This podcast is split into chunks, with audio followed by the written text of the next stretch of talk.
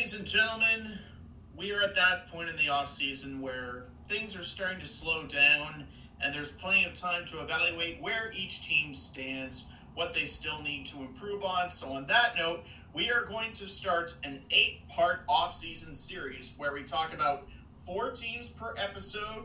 We break down the roster, we break down a couple of the prospects you need to keep an eye on, and everything in between. So buckle up, sit tight, and enjoy the show because episode 281 of the 'em Up podcast starts right now.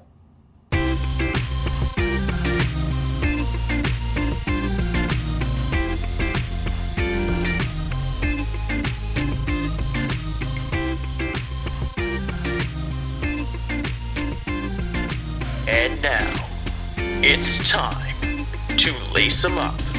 Here's Brett and Steve. And welcome to the show, ladies and gentlemen. I'm Steve Ellsworth. I'm Brett Duboff. Little housekeeping notes. Um, we're going to take a week off. Uh, after recording this episode, we'll be back August 22nd, where we'll continue this series. We're going to be starting uh, this week, Brett. Uh, but uh, for this week, we're going to be breaking down the Anaheim Ducks, the Arizona Coyotes, the Buff, uh, the Buffalo Sabres, and of course, last but not least, your Boston Bruins.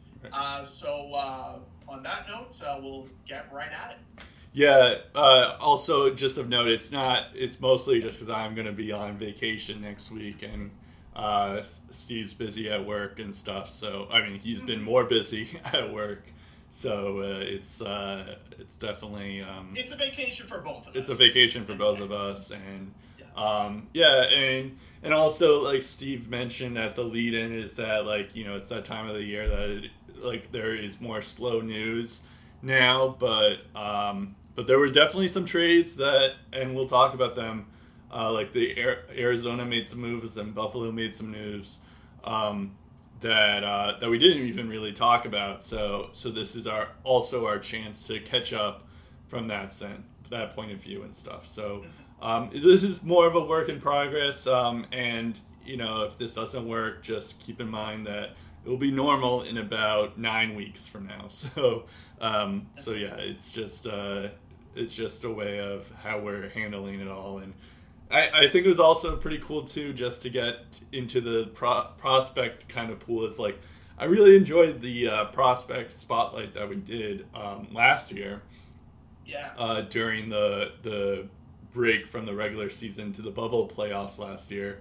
So I, I figured like there this could be a good way of like kind of incorporating the prospect talks um, that we usually do. So um, into into this and also do it like in a unique way where we're also talking about okay what are what are these teams doing currently to to to make their roster and who are these players that could fit fit in long term.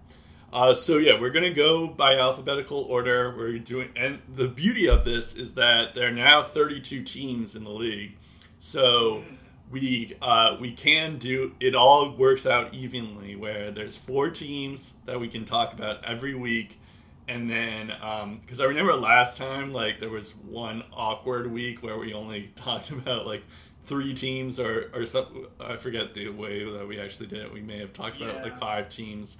It, was, it got to be pretty awkward. So, um, so it's it's cool that it's like even in that sense as well. Um, Also, um, quick uh, disclaimer as well: if something big happens, like I don't know, Jack Eichel getting traded somewhere, and um, it affects teams that we've already talked about, at some point we'll jam it in with everything, Yep. uh, or something along those lines. If a big item like that happens, we'll we'll incorporate it uh, somehow as a separate matter. But uh, yeah, just so you know. Yeah, we kind of joked about how like it, it's definitely possible that after we record this specific episode, uh, Christian Dvorak goes to Boston and uh, Jack Eichel goes to Anaheim, and then it's like, all right, well, uh, but yeah, we're we're gonna figure it out. We're we're kind of playing it by ear, and um, Yeah. hopefully it's it's not gonna get too too bad. But but by the time this is over, we'll be all caught up and and you're already going to be caught up too so um, so we're going to start off with the anaheim ducks uh, they've kind of they were less busy than the other three teams we're about to talk about but Um, but they're they're definitely um, they definitely made some interesting moves and, and things like that. Um, so I'm also going to do it by like additions, departures, and resignings as well.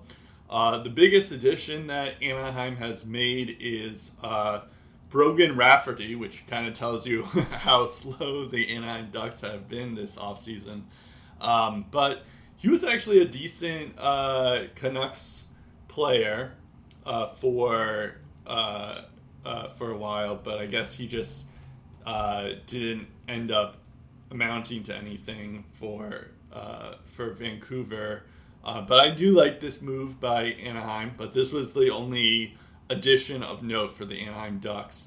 Um, yeah, let me look here. Okay, he only he only played in one game for Vancouver where he had one assist in that one game. But then the year before that, he played for the Utica Comets, um, where he had 45 points in 57 games.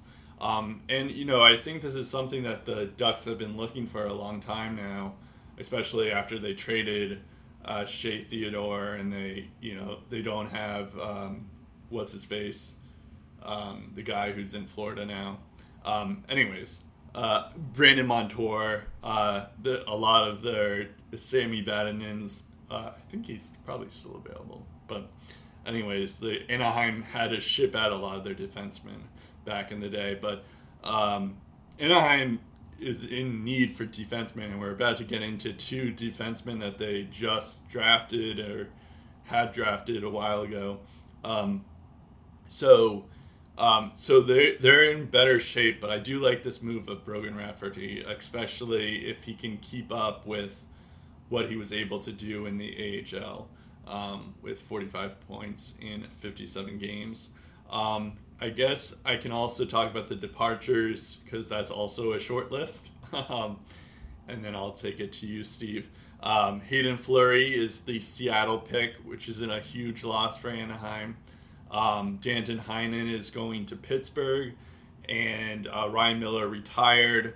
Um, I guess there's also David Backes, um, and it looks like he's not going to be signing, but um, and he, he may be signing somewhere, or he may just also retire as well. But it's he hasn't officially done so. Um, I remember the final game he had against the Blues yeah. and the emotions that went into that after the post game handshake. I'm pretty convinced he's done playing.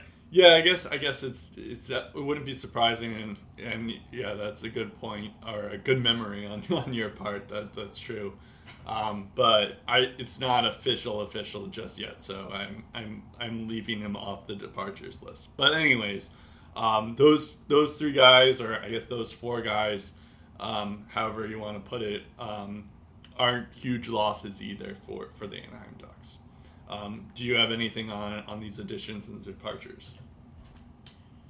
I think for the most part, Rafferty at first is going to be a depth guy, but he could have the potential to be a top four guy if, yep. if he plays his cards right. I think there's untapped potential there. Mm-hmm. Greg Pateryn is a guy that's been everywhere, uh, probably slots in on the third pairing, or he's good minor league depth, uh, worst case scenario. So I, I think they they did a good job of stocking up on depth guys they can put in the AHL if they think – I don't know, someone like Trevor Zegras or Jimmy Drysdale right. is ready for the NHL full time, and they can bring in guys that they can just slot into the San Diego Gulls system so that the young guys can just go out and play and develop as NHL players. So I think that's mostly what these guys are going to serve as. Their purpose is mostly going to be um, keeping uh, guys like Zegras and Drysdale, keeping their stalls warm uh, in the AHL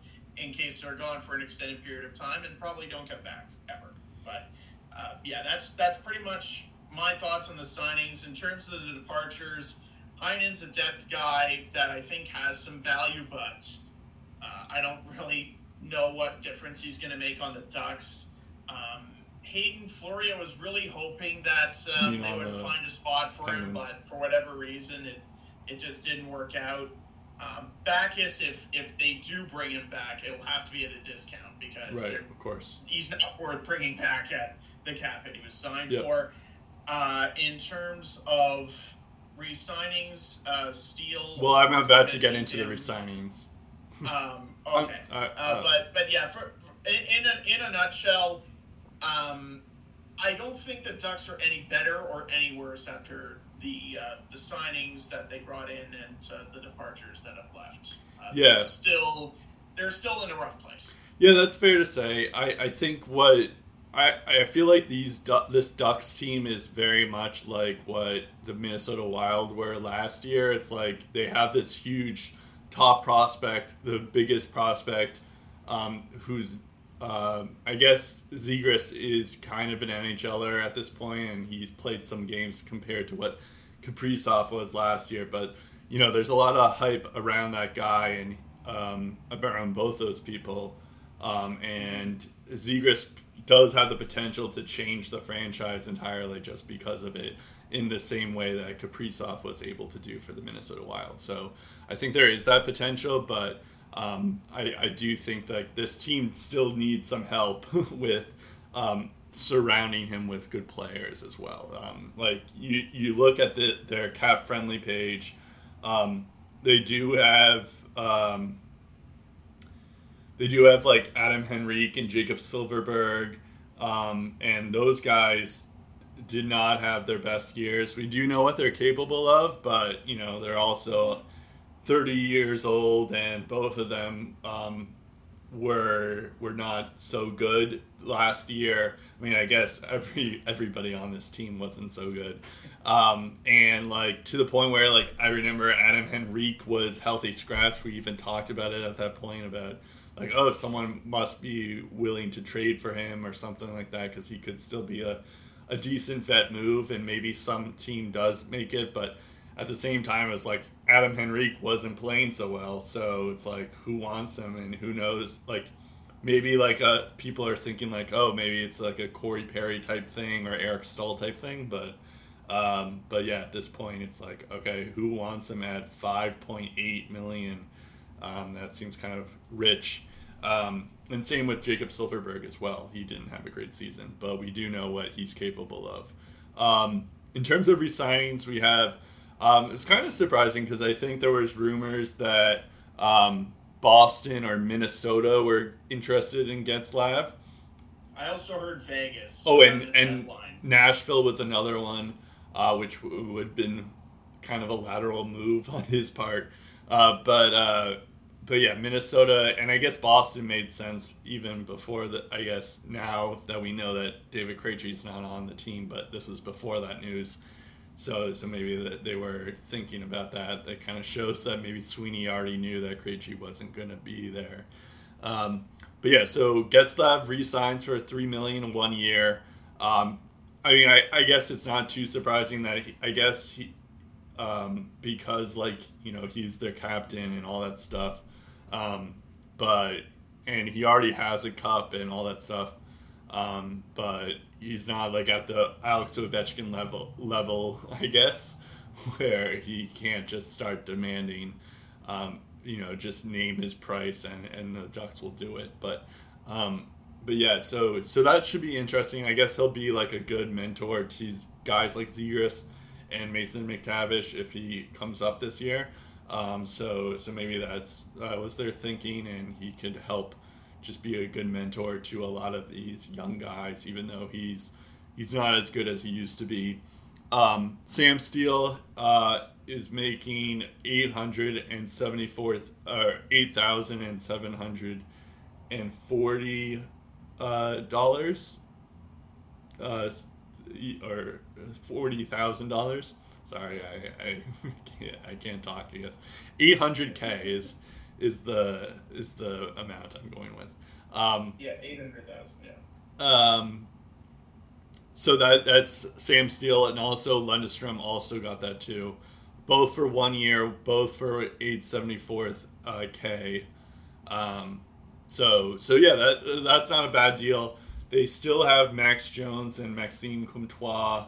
Um, I, I think Comtois is probably going to get a little bit more than what Steele and Lundestrom got, but that you know because I feel like Comtois was one of their better players. I actually because I love Zegras, I was watching all the Ducks games uh, when Zegras was playing, and when I was watching, it was clear that Comtois was one of the better players for the Ducks team um, that year. So I, I imagine that he'll he'll get signed for for a certain amount, and they do have a fair amount in cap space too, and they they supposedly have Jack. They're in on Jack Eichel, but if I was Jack Eichel, I don't know if I would want to do that.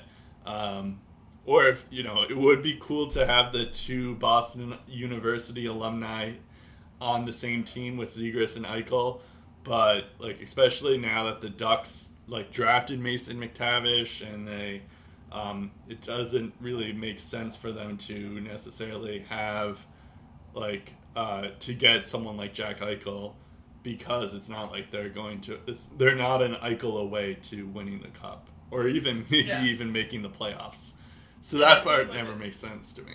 With the expiring contracts as well of yeah. other guys on the team, I think it's best to do what the Ottawa Senators did and if you're looking at guys that are entering their 30s and they're giving you good value now. Don't waste that value. Get futures for them and yep. move them. Don't just yep. spin your tires, hope things turn around, and then you're good again when they're 34 or 35 and their best hockey's behind them. Yeah. I don't think that's good asset management. So of course it, it and and that's why I think trading a Maxime Comtois who got 16 goals and 33 points last year, probably one of the better scorers on the team or someone like Trevor Zegras that could be your future number one center. Yep. Why, why would you move pieces like that to get Jack Eichel, where no. when your team isn't built to win now anyway? Yeah, it, well, yeah, and it's like the reason why you get Eichel on your team is because they can play with because you want them to play with Zegras and Comtois, and if you trade one of them to get Eichel, then it's like, what was the whole point of that? So like, yeah, you, it's, you know, it's like yeah it's like trading Kyle Turris for Matt Duchene. You get right. Matt Duchene to help Kyle Turris. You don't yeah. trade one for the other. Yeah, and I, I, but I do agree with you. It's like they could have traded Rickard Rakell last uh, the last couple of years just because it, it, doesn't seem like it seems like his stock has dropped a bit. But I still think he could be on a good like he could be on a like a good supporting cast for another team. Um, but like maybe they do trade him this year. Uh, Hampus Lindholm's another one that they probably could have traded um, and gotten uh, like good assets back, and even like someone like John Gibson, uh, they could have gotten someone back too because they have uh, Lukas Dostal in the system as well, who uh, it seems like he's been pretty good too. Um, it should be noted that Rickard Rakell uh, is going to be a UFA after yep. this season. He's 28 and makes uh, just under 3.8 million. So it's, good bargain too. It's a nice, uh, it's a nice contract for sure. Yeah. Um, and also Hampus Lindholm is another one that I could see them trading. Although his, uh, he's making 5.2 million. Uh, this year. I imagine that's going to drop in his next contract, but he's a UFA the next year. So, like, if the Ducks, yeah, it, the, the Ducks could retain some salary in a trade, and it's not too bad because then you're looking at like 2.1 million for just one more year. So that's that's not too bad. Josh Manson, also a couple yep. of years older than him. yeah, yeah, he would. Twenty nine. He would be uh, pretty good too. He's also a UFA after this year. Four point one yep. million is his cap so just um, a little bit cheaper to afford than right. Hampus Lynn. Yeah, I mean, like, and if you look and we're about to talk about the the Ducks prospects, but like if you look at their system, it's not too bad. But and you know, of course, Zegras should help you. It's like he's a franchise changer if he is as good as he is hyped. Um, although he had a pretty good start to um, to uh, his to the NHL, so who knows? But um, like you know, you still you still would want to like trade some of these guys because you're not going to be good right now. So you should just start trading for prospects because then when guys like Zegras and guys like Drysdale and Mason McTavish start to really um, take hold and become players in the NHL, then you want these guys like the guys that you trade them for to be like role players or supporting characters to to your te- your cup winning team potentially um, instead yeah. of like having them waste away um, here it's kind of like what uh yeah what you were saying like what the Sens did back in the day And what another team we're going to talk about later is also doing yep. right now, they're stocking up on draft picks. In particular, yep. For this year, the Ducks are not in that position. Yep. The Ducks have their original first, which is good. They have their original second, which is good. They don't have a third. They do have a fourth. They have two fifths. They have a sixth for Nashville, but they gave up their original sixth, and they gave up their original seventh as well. They mm. need more than that in the upcoming draft in order to um, accelerate their plan. And while they have $17.4 million in cap space, that cap space isn't going to help them get any better anytime soon. Yep. And most of the free agents have already signed deals, so it's it's slim pickings for um, the rest of the crop. So I I'm almost at, at this point, if I'm Bob Murray, I'm trying to get as many firsts and as many seconds this year and the upcoming years as I possibly can because that's where the future is. The future is in the next few drafts. And it, the Ducks are already good prospect wise already. If they add even more prospects to that mix, that bodes for a brighter future for them. Yeah, for sure. Um, yeah, so so we'll see. Um, all right, so we're so for the prospect stuff, we're not to do like five prospects like we did the last time, but we're to do uh, we're to do two prospects for each team uh, we're going to cover their top, what we think is their top prospect. There, there's going to be some debate. I have a feeling there is one already um, uh, for next week that we have, and then um, and then we're also going to do a wild card prospect.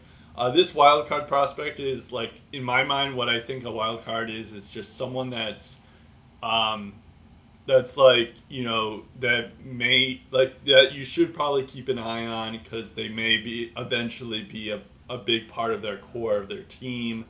Um, I think for uh, Steve, he he kind of thinks of them as like true wild cards, like they went undrafted or they went um, relatively late in the draft, and um, and then all of a sudden are, are making some impact. But um, but yeah, I I, th- I think we have different approaches to what we think a wild card is, but uh, it, it's kind it's getting kind of tough for like teams that have a lot of pros- good prospects to talk about. Um, Anaheim right, in particular. Exactly. Yeah, and, and, like teams like Boston that have good players, yeah. you know, the, some of the, those prospects might not get a chance to succeed because the current future, the like the present day team is so good. Right. Where are you going to put all those talents, and that could also make them well card wild right. too. So I, I, feel like we could see a bit of that in our selections too. Yeah, yeah. Uh, for, so for like teams that do have like big wild, um, like farms or big farms, it was kind of tough to figure out.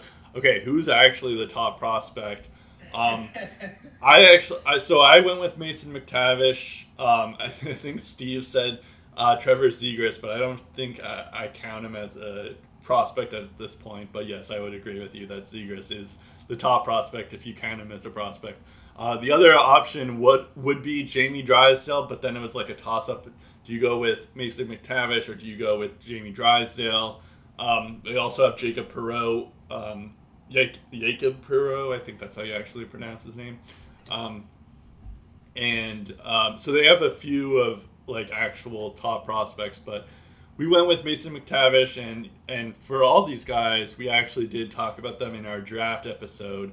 Um, but that's not always going to be the case because it just so happens that three of these four teams that we're about to talk about had picks in the top 10 and one of them all the other one happened to be on one of our favorite teams so so just keep that in mind that it's not always going to be like the the 2021 uh, first pick um, is always going to be the top prospect. It just so happens that the first four teams are. That's how it's going to happen.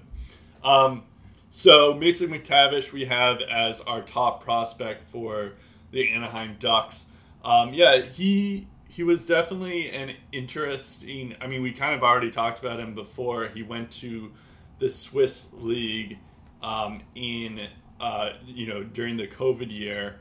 Um, and then the year before that, he also went to the OHL where he had 42 points in 57 games. Uh, the year in the Swiss League, he had 11 points in 13 games.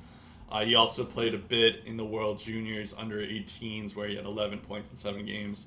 Um, it was Um, you know, I, I think this was one of those guys that you know kind of picked it picked it up um, towards like it, it seemed like you know no one really heard of his name in like January or February, and then he was slowly rising in the draft board, slowly rising, um, and then uh, Anaheim just picks him uh, third overall.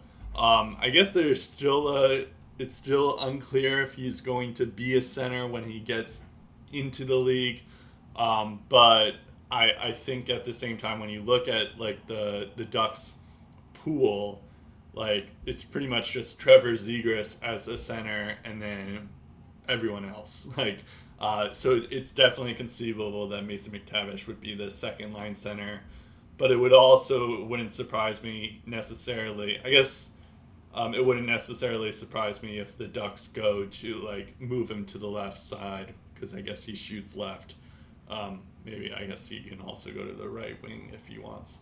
Um, I'm also looking here. I guess Benoit Olivier Groulx is another center in their system too.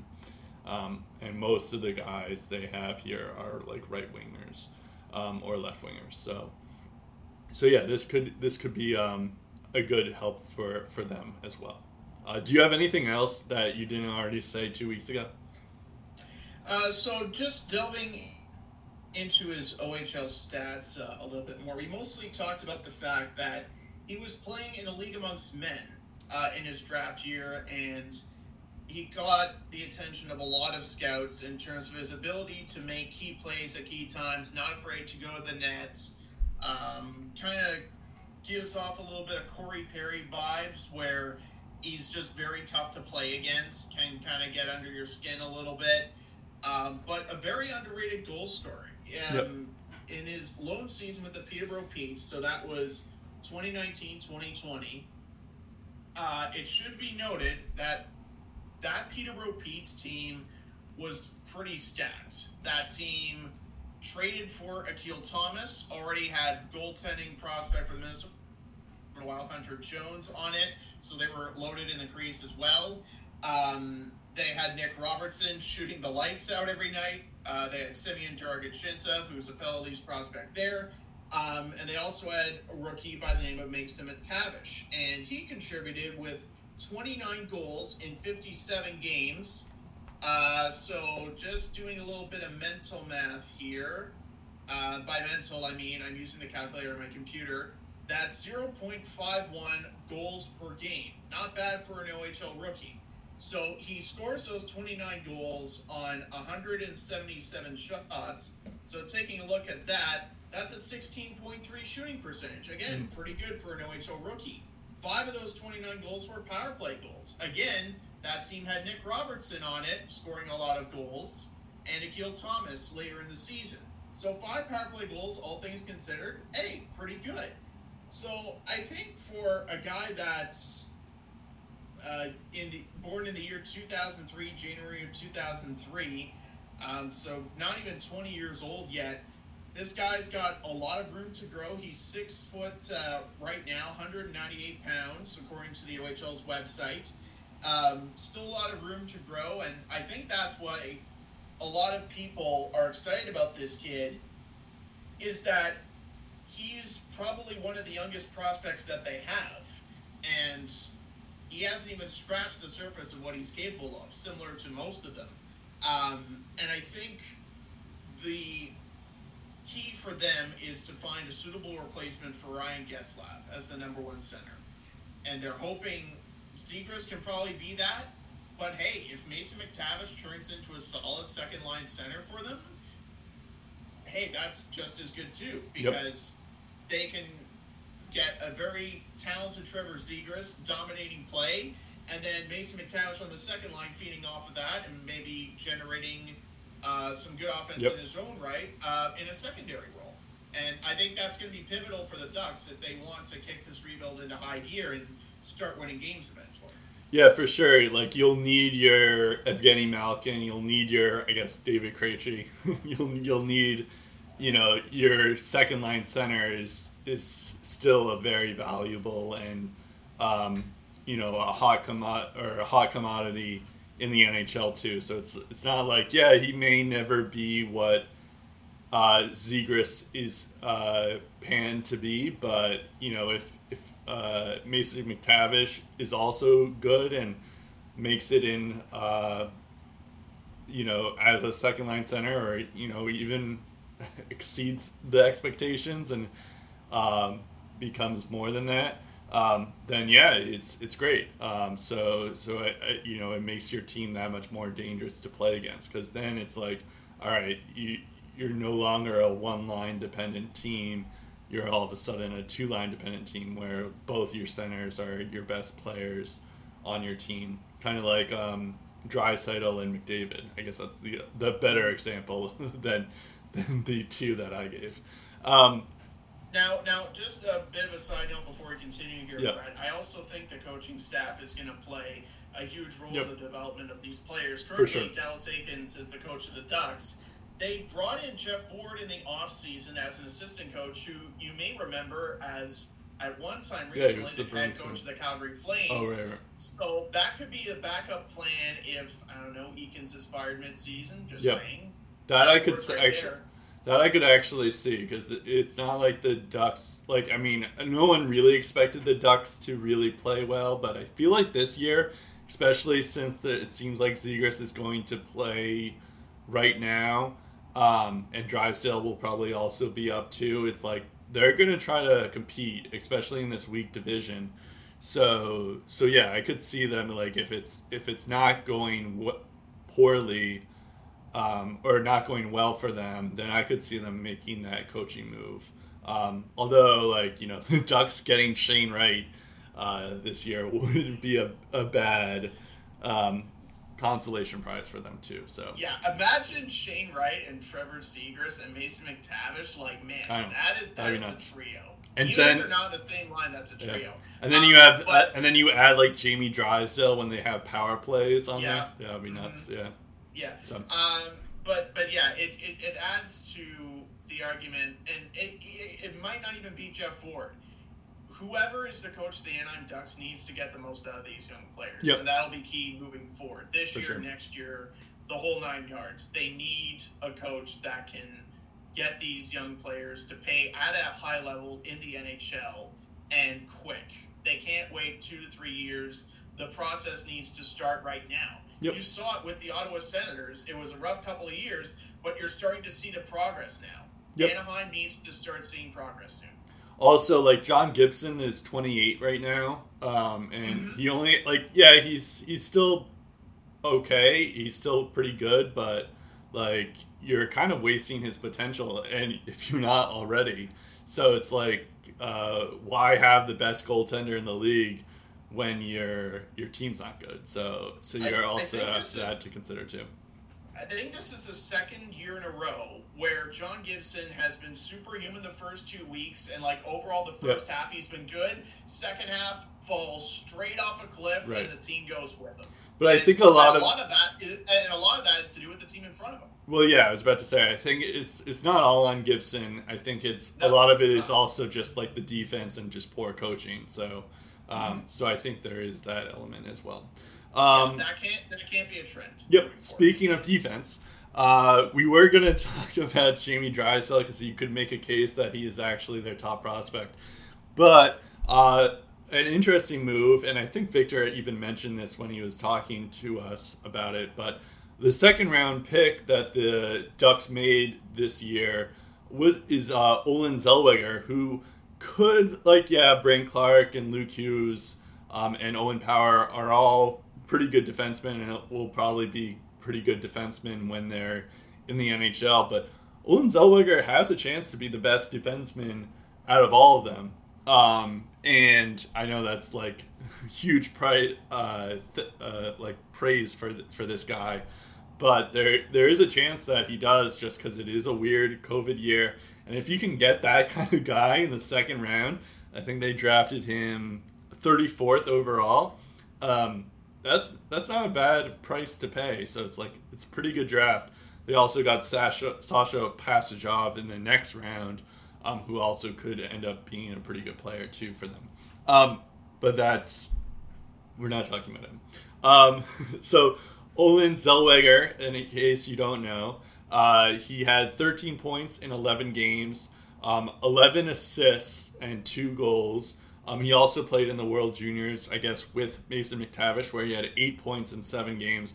Um, as I just noticed on his stats sheet here, that most of the games, like he doesn't really t- tend to score a lot of goals, but he does get a lot of assists and stuff, and I think that's something that's very valuable because the Ducks, like the biggest weak point is, yeah, they have a bunch of guys like Trevor Zegras and um, Mason McTavish, uh, Comtois, we talked about, um, you know, Jacob Perreault, a bunch of these guys. Um, you know, those guys are all forwards. Um, and other than Jamie Drysdale, there isn't really too many, like, uh, defensemen that are even on his level. I guess Cam Fowler has his moments at times, but um, he's also 29 years old. Hampus Lindholm, um, he always seems to be injured too. So um, take that for what it is. Josh Manson is okay, but he's more of a shutdown guy than um, anything. Um, and then they have like Kevin Shattenkirk and Jacob Larsson. So um, and then even at goal, like if John Gibson does start to falter, they do end up having having um, Lukas Dostal, who's also going to be a pretty good goalie for them. So, so they're like just from a prospect perspective, they're pretty good on forward sides. They're pretty good on goalie sides. Uh, then they just need to work on their defense. Um, so you have Jamie Drysdale, who should be pretty good.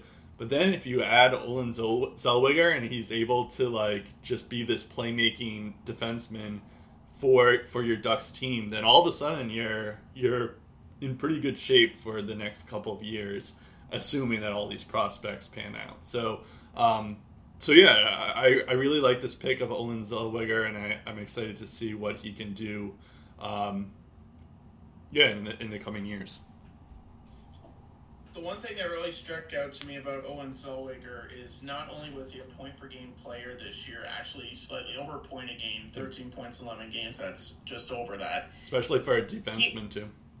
Yeah, that's pretty good for a defenseman. He had 12 points in 58 games the year prior. Yeah. So that's quite the progression. To put that into perspective, 12 points in 58 games using the old trusty calculator because I'm lazy. that is a 0.21 points per game. And and that's gone from that to over a point per game. That's pretty solid progression. Um, he has zero power play goals. Um, I don't know how many of his assists are power play points, but he's averaging an assist per game. Uh, only took 28 shots uh, in those 11 games which again, if I break out the trusty calculator there, 2.54 shots per game, that's pretty respectable. Again, defenseman. Um, I think you need a guy that can launch those bombs from the point there. And again, similar to uh, Mason McTavish, born in 2003, actually born in September, so he's even younger than uh, Mason McTavish is right now. Um, there's definitely a lot of room to grow. I like his game. Uh, I'm interested to see what he can do in a full season of hockey. Um, obviously, the last two seasons were cut short by COVID, um, but in the short amount of time that he played this year, uh, he showed a lot of upside, a lot of promise there, and I think that's um, a little bit of an ace in the hole, if you will. Yeah. Like obviously, you need guys like Jamie Drysdale, but you need those hidden gems in your prospect system yep. that can help uh, bolster the blue line. And um, but man, your Bruins are going to love this. Uh, Olen Zellweger is a left-handed defenseman.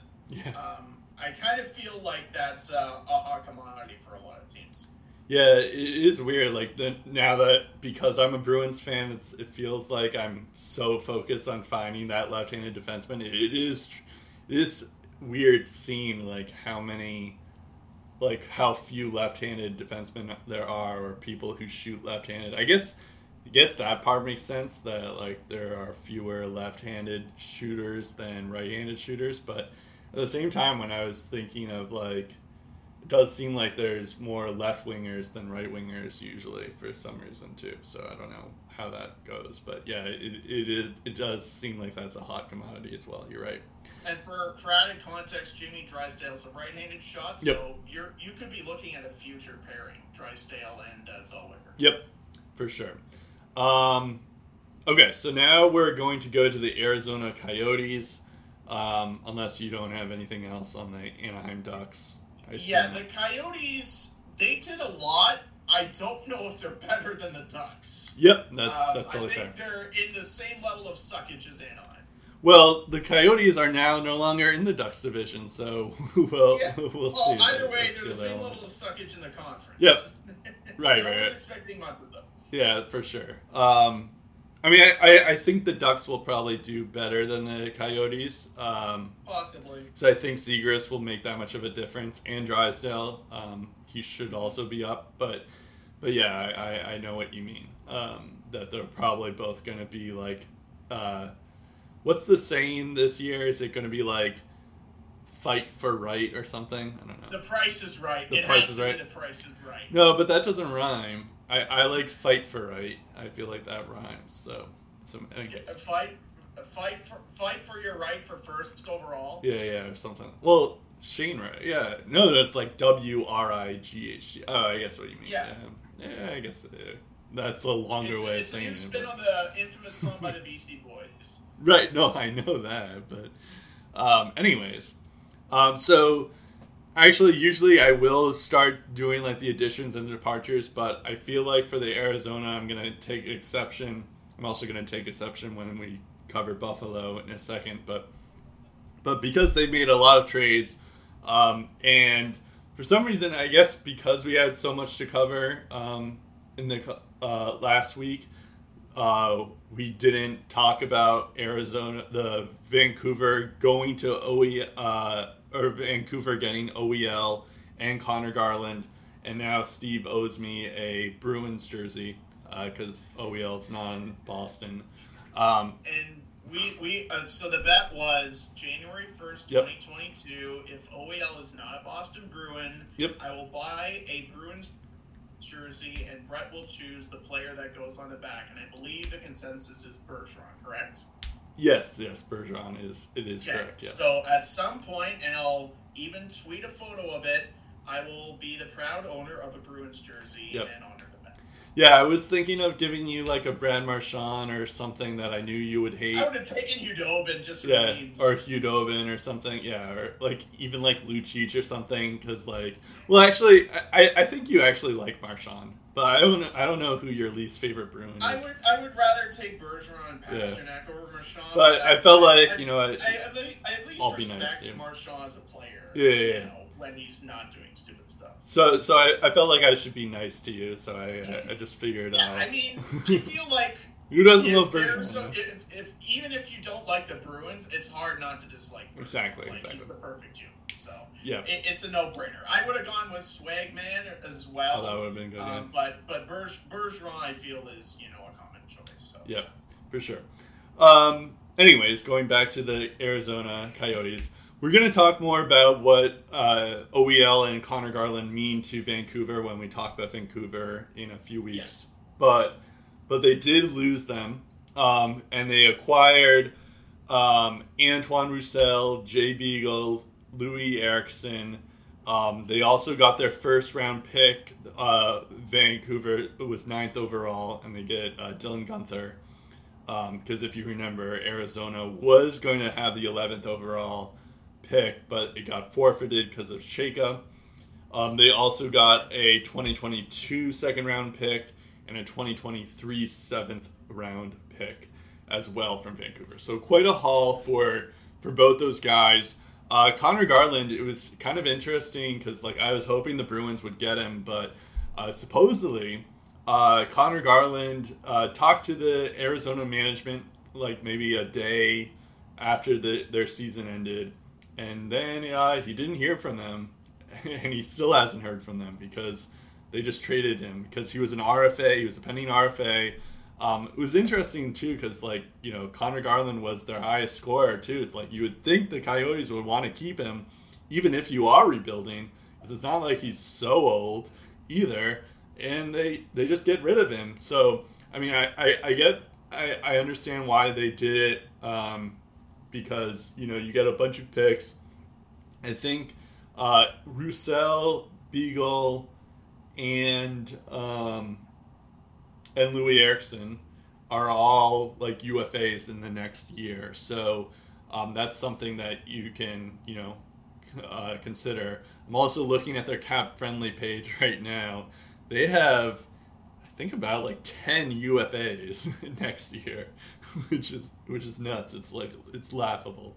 Um, yeah. So basically, yeah. here's how it shakes up. Clayton Keller's got seven years left on his yep. deal. Nick Schmaltz is five. Andrew Ladd has two. Chris, and we'll talk about Ladd later. Yep. Christian Dvorak, assuming he's still on the team, has four years left. And that's basically all of the players would turn beyond this year. Right. In terms of forwards. And then their defense, Chychrun has four years left. Gostisbehere and Timmins, we'll talk about later. They've got two years left. Stralman yep.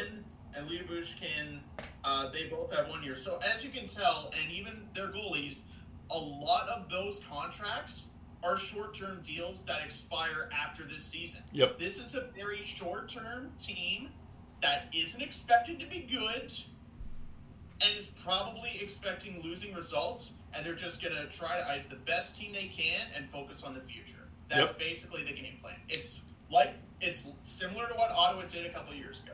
Yep, and uh, and it, I think they're doing it better than Ottawa too, because uh, because you also they have uh, we're about to get into all their trades as well, but uh, they have two first round picks next year. They also have five five second round picks um, in 2022. So it's like, um, so that's insane too. It's just uh, they're to draft yeah. as well. Yep. And they could use they could use some of those second round picks to move up to get another first. right, right, to. for sure. But like, needless to say, that it's like they have a ton of cap space. They have a bunch of stuff. So it's like, yeah, they they didn't, uh, you know, they didn't end up having the 11th overall pick, and we're about to talk about Dylan Guenther, which is the guy they did pick but like pretty soon they're they're going to be a like a loaded prospect pool even though like right now it's probably not that deep.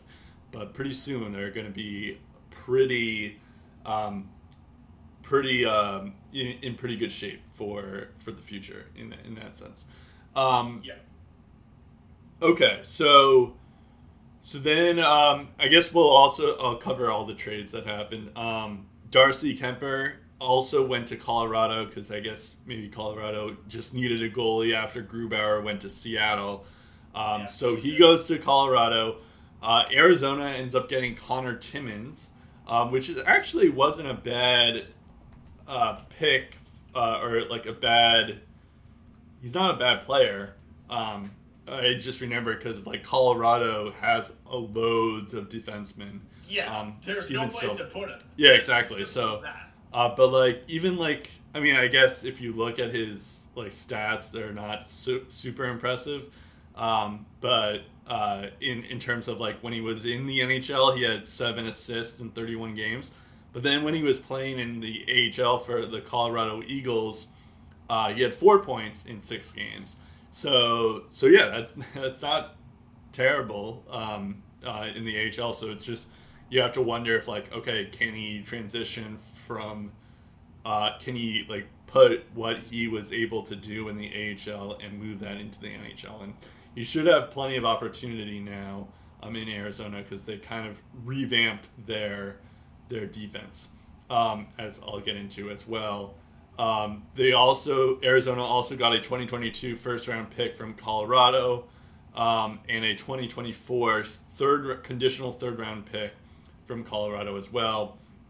This condition is uh, Arizona receives a third round pick if Colorado wins the Stanley Cup this year and Kuemper plays in 50% of the playoff games. So that's definitely possible, but um, but yeah, we'll we'll see if that actually happens or not. Um, and then I guess I could, uh, yeah, I mean I could go to the let, us just go with uh, Shane Gostisbehere.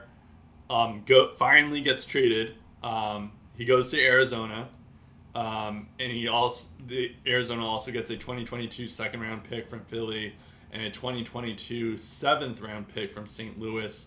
Um, this was another trade that I mean we already talked about the Andrew Ladd trade, um, but this was another one where like it was just basically you get this player, and then you get a uh, Arizona gets a bunch of picks, and then the Flyers and the Islanders just get future considerations, um, which is fine for Andrew Ladd because he may not actually play a game here. But Shane Gostisbehere is a lot better than uh, Andrew Ladd is, and he's definitely going to play. So this this part's like I can understand why you do that for uh, Andrew Ladd because you're not sure if he's ever going to play in the NHL again, and you just want to get rid of that contract. But for Shane Gostisbehere, it's just like they like, like uh, the Flyers just hate him for some reason. Um, and it, it was interesting too because it's like when you look at what he was able to do for the Flyers last year, even um, even though he was like uh, he was uh, healthy scratched and every now and then uh, for most of the games and then on like third pairing even when he was playing but he still had like 20 points in 41 games which is which is pretty good um, i'm sure there there are consensuses that he you know maybe he doesn't play as good defense as you you would like but like for an arizona team that is clearly tanking and doesn't care if they win or not like this is a pretty good bet that you know he's going to be a pretty good defenseman for you, and who knows what you have um, with him in the future. And this was a guy that used to have 65 points in 78 games for this that same Flyers team. So something happened with the Flyers and Shane Gostisbehere. We don't really know what, but um, but I I don't know. I, I feel like the talent is still there. Um, and and this could be like a steal for the Arizona Coyotes. The question is, is that eventually, you know, Arizona's like probably also doesn't necessarily want Gostisbehere to be really good because they're clearly trying to lose all these games for their for their draft picks and stuff. But um, at the same time, it's you know maybe you, you then like trade him off to another team and, and get something more uh, than what you were able to do. But I, I really like this trade for Arizona. It, I don't really understand what Philly was doing, and we'll talk about what Philly was doing um, in a couple of episodes. But um, but yeah, it, it, it, this this feels like it's uh, it could be a good situation for Shane Gostisbehere. He just needs a change of scenery, and this could be the change that he needs. So you take a look at Gostisbehere this past season. He had nine goals and 20 points in 41 games. If you put that over a full 82 game season, that's 18 goals and 40 points. Yeah. Like, not 60 points a year good, but that's still pretty good. Like, Jakob Chychrun had 41 points in 56 games last year. You need some sort of secondary offense from your power play. It can't all just be on Chychrun's shoulders now that Ekman-Larsson is gone. Yep. So you need some sort of assistance in that regard. Gostisbehere can certainly help with that. And in his career, he's got 219 points and 381 games. That's good mileage. With Andrew Ladd, it's all about the futures. Like, they get a 2021 second this year, as you said. They get a conditional second next year, conditional third next year from the Islanders to take on two years of Andrew Ladd, who, by the way, hasn't played an NHL game since March 10th of 2020. Yep. So not even an NHL game this past season his last game was before COVID shut everything down. Yeah. So, to put things into perspective there. So, again, you, they're taking on bad contracts, but the term is running out on those bad contracts. And with Oliver Ekman-Larsson and Conor Garland, those are guys that are going to cost money, but also term. Yeah and the Coyotes got themselves out of that. You look at the return that the Sens got, it would have been much less if they signed Erik Karlsson to a contract and realized, oh God, we made a terrible mistake. Now we got to trade him, but no one's going to want to take that cap hit, so we're just stuck. It's the same with Matt Duchene. Um, you could argue about that too when you consider how he's regressed as well. And I'm not saying that Ekman-Larsson could regress, but that's the trouble that you get yourself in when you sign someone to a contract extension and then almost instantly, if not a few years later, realize, yeah, we probably shouldn't have done that. So that's why you're seeing multiple teams take that route of cutting their losses, getting futures out of them, and whatever happens to that player is the other team's problem. Yep. And the Coyotes are just cutting bait with basically everyone of value right now. Um, and their defense is probably going to take the brunt of it with uh, Stralman and Despair in the fold there. Yep.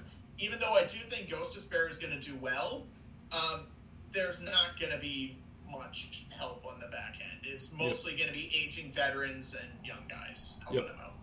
Uh, yeah, just really quickly here, they did get uh, Stralman, as you mentioned, uh, and Vladislav Kolyachonok, which is he's a decent player from Florida, um, as you mentioned.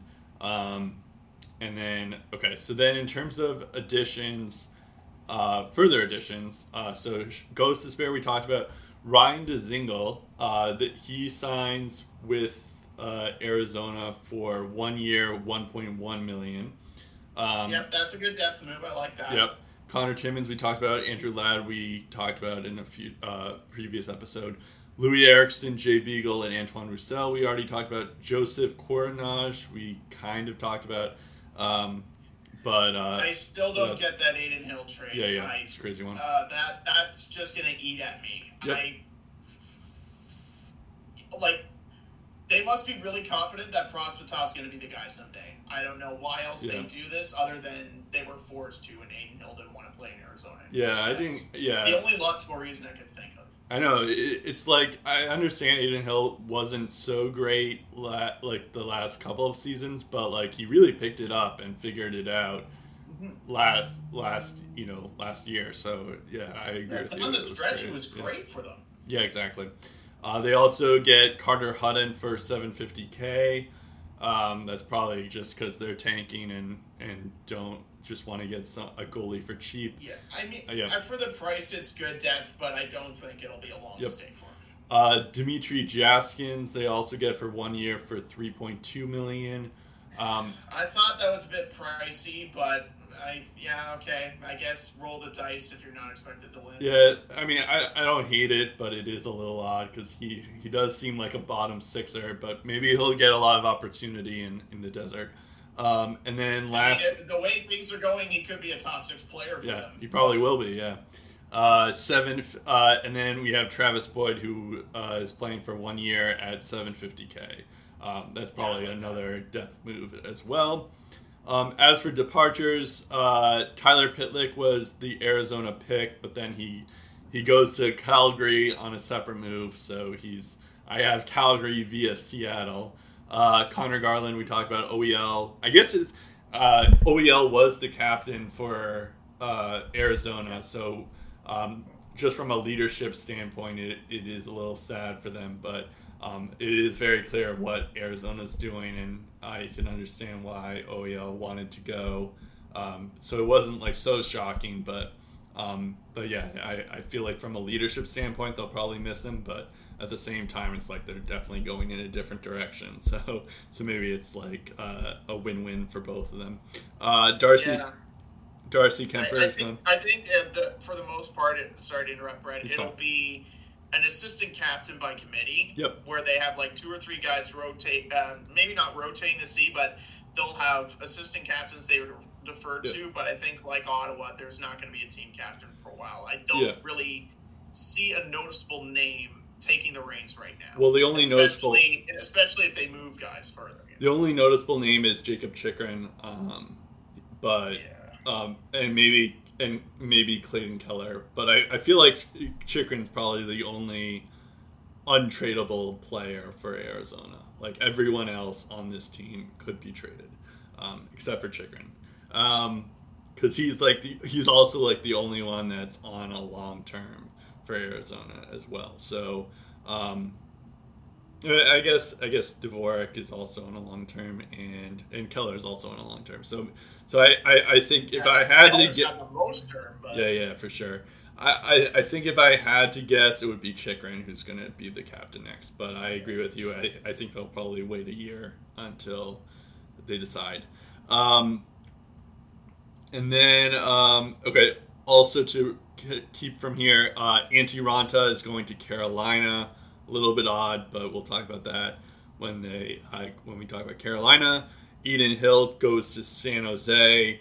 Um, a bit of a minor move, but um, but he was pretty good in the AHL a couple of years ago. Brayden Burke, he's going to LA um, as well. Um, in terms of, I, I I will say as a minor side note, I don't know why they didn't keep Michael Bunting. oh But yeah, the That's limited amount of progress that he showed, I thought it was worth bringing him back for one more year. And if he continues to keep it up, maybe get a decent haul for him, even if it's just a second Yep. round pick. But the fact that they lost him for nothing, yeah, a little bit of poor asset management there. For some reason, I didn't put him in my notes, but yeah, he goes to Toronto. Uh, re-signings, I don't have any here. Uh, they do have. Let's see. Who, they, I don't think they have anyone left to sign. No, so they don't. Um, so they're in good shape on that perspective. But as we mentioned, like pretty much, they have one, two, three, four, five, six, seven, eight, nine, ten, eleven, twelve UFAs next year, and three RFAs next year. So. Yeah. Um, so this this team is probably not for long, um, even even if they are miraculously good. Uh, so and on top of that, on yeah. top of that, they have a new coach that has never been an, a head coach at the NHL level. yeah, that's a good point too. So he's he's walking into a tough situation here. Right, right, for sure. But like, I I think we understand what Bill Armstrong, the GM, is is doing here just by getting a bunch of picks, getting a bunch of like guys that people just didn't believe in in Shane Gostisbehere, um, and um, and maybe Connor Timmins as well. And then uh, just see how it goes, and, and just like you know, build your team around Chychrun, um, even Keller, and then Dylan Guenther eventually. Um, you get there. Um, so uh, so that brings us to our top prospects here, which is Dylan Guenther. Um, and I think as, as we mentioned before, I guess Arizona, like the the top prospect before uh, Guenther was drafted in Arizona was probably Victor Soderstrom, um, who they still have, but I feel like uh, Guenther has that playmaking, goal scoring ability that Victor Soderstrom doesn't have. I guess you could also make a case for Barrett Hayton as well, but um, who knows what's going on with him, and as well as like J- John Janik, who we talked about last year as well. So so maybe we'll see. Um, anyways, uh, Dylan Guenther, uh, he had uh, 12 points, uh, sorry, 12 goals, 12 assists in 12 games, and so that's 24 points in 12 games. Uh, that's also in the WHL.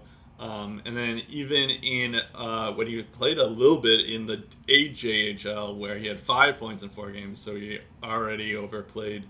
Um, he was too good in that league for Sherwood Park, and then he played for Canada um, under 18s, where he had seven points in seven games, um, and four goals and three assists. The thing that's interesting about Guenther is that because he w- went to Arizona, I wonder, like, you know, it's not, I guess he could play with Barrett Hayton eventually, but it's not like Arizona has too many centers to, like, help him out.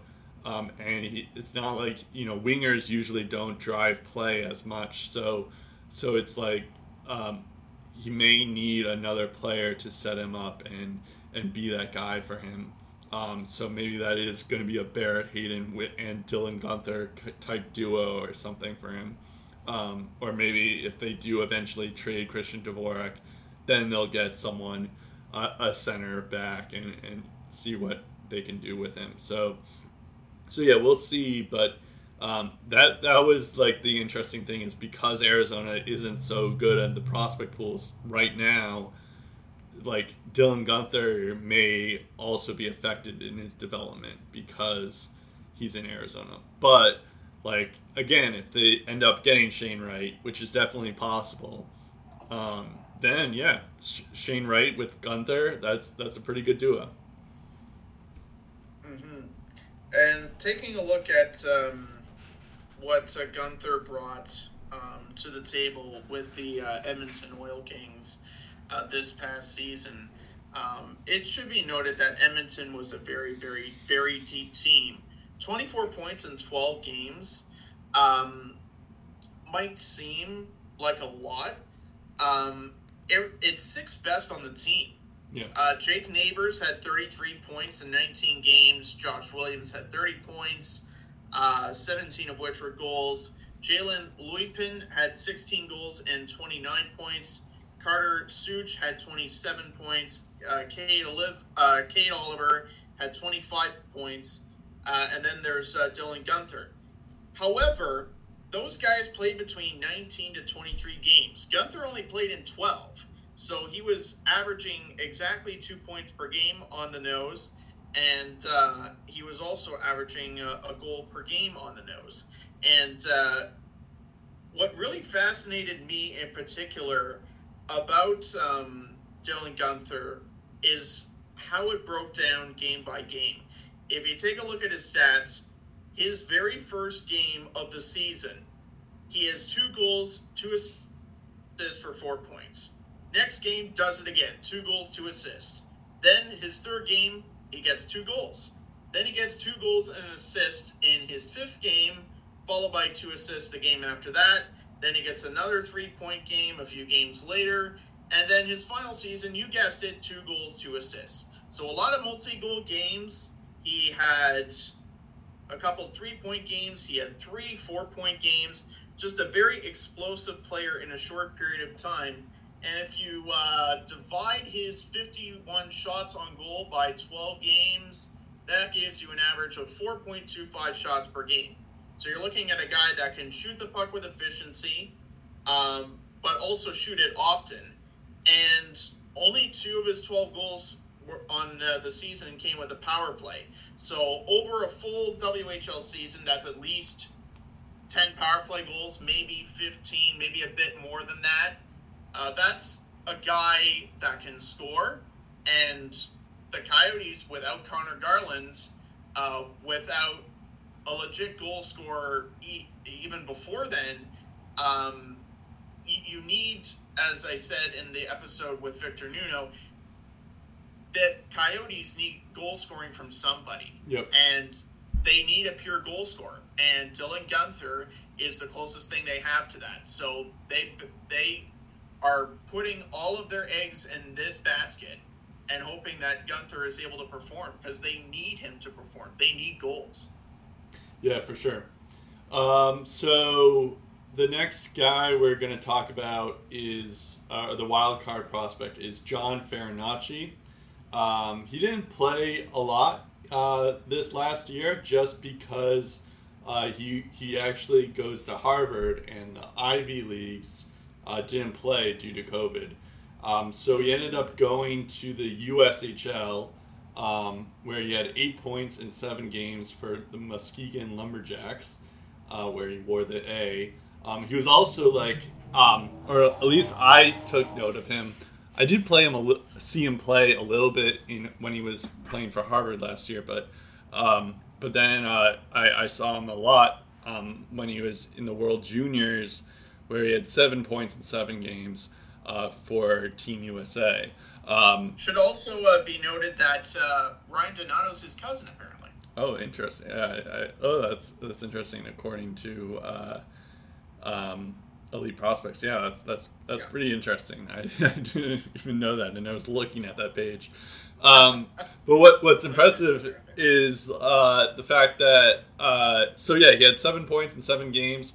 Um, and five of those were goals. Um, and I, I don't know, I, I think he stood out to me when I was watching all those games um, in the World Juniors because it was like, you know, because, you know, I was looking, you know, obviously I was watching because of Zegras and Turcotte and Caufield and all those guys, but, um, but like then there was like moments when like Farinacci would score all these goals and, you know, he was on the bottom pair and it's like, you know, it was it just showed to how much depth there was for Team USA, um, and it, you know, it, it, makes you wonder. It's like, yeah, he's probably um, it makes you wonder what he would be able to be capable of if he does get into a top six role somewhere.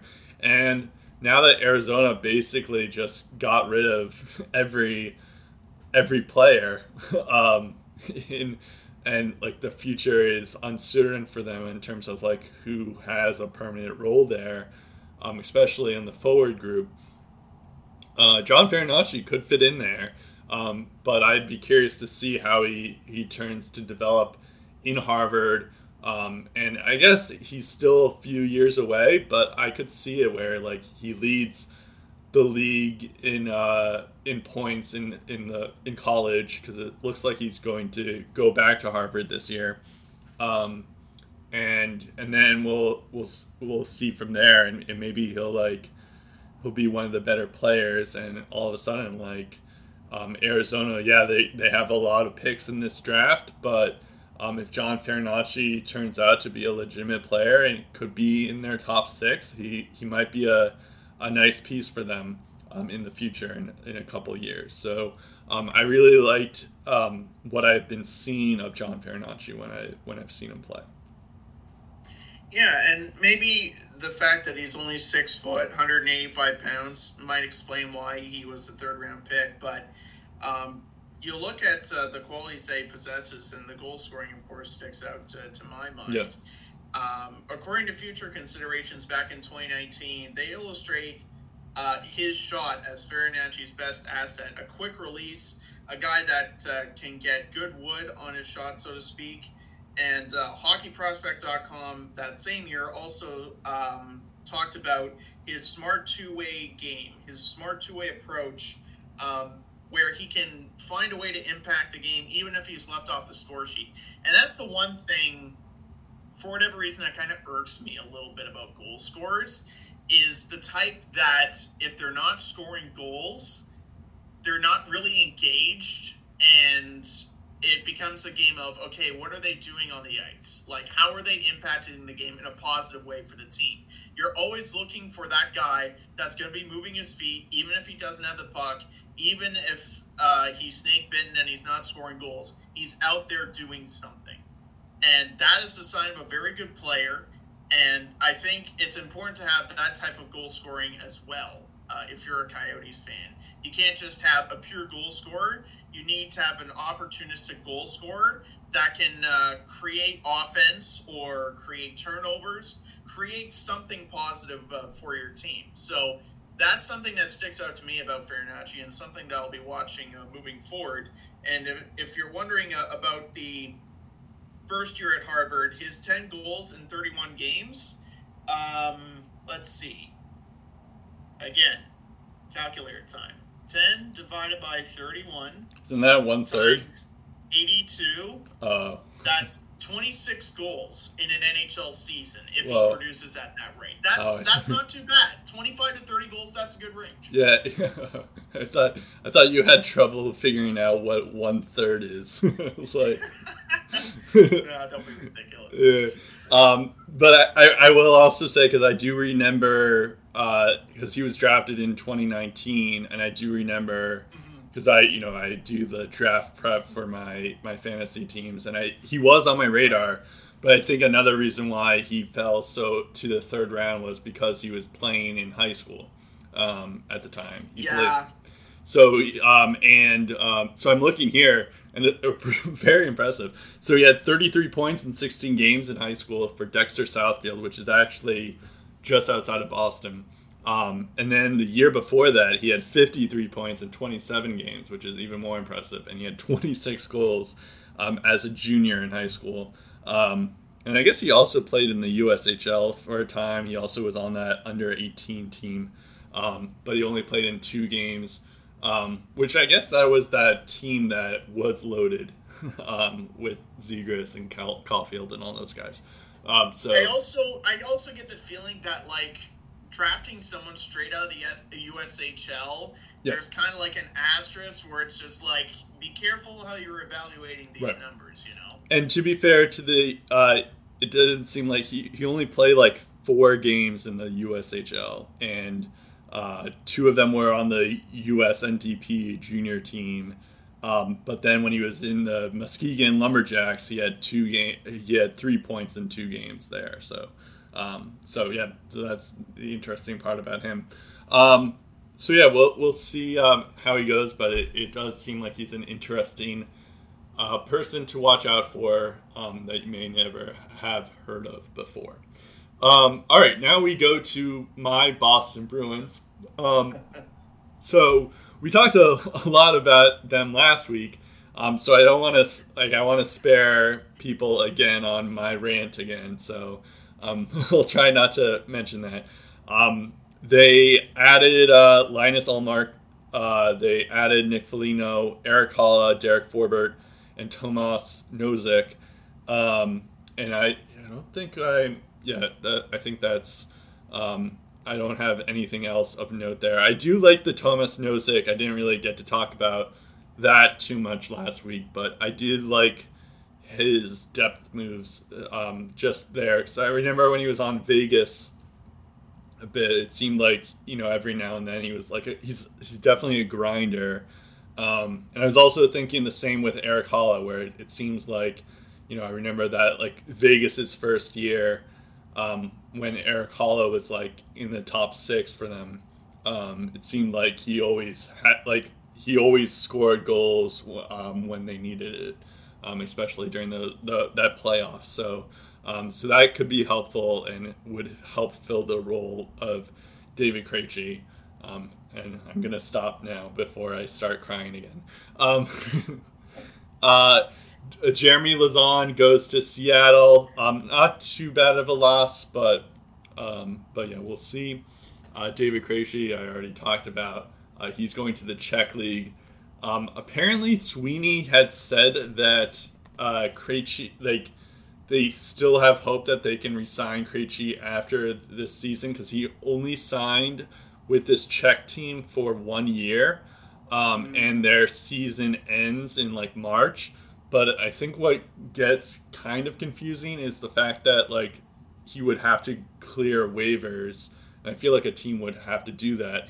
However, he could do what Jason Spezza did last year and just said that like if um, if any team besides Toronto claims me, I'm not going to report there. So I guess he could he could do that where he's just saying like I'm, I'm just not going to report if you if you claim me. But but maybe a team does this just to screw with the Bruins, so that's also possible. But maybe there's some loophole that they can figure out and, and get David Krejci back. Um, but we'll see. I'm, I'm not I'm not uh, I'm uh, I'm not losing hope, but I am definitely um, losing confidence every every day. Um, Nick Ritchie. You know, I, I, I feel like we also didn't mention, but uh, Kevan Miller retired. Oh yeah, so Kevan. That's a good one too. Yeah, I, I forgot to mention that. That's a good note of note person to mention.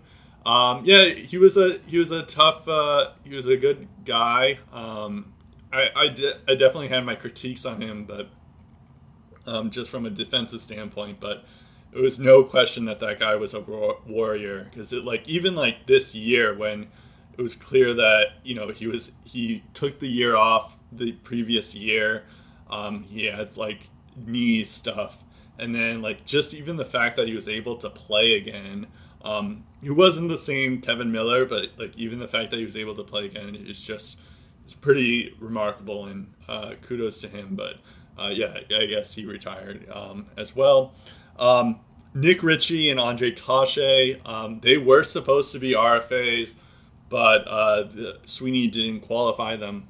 Um, and I guess we know why now because they ended up getting those five players. But um, but yeah, this is this was an interesting. Uh, we didn't really talk about them too much um, in terms of uh, like their loss to the team.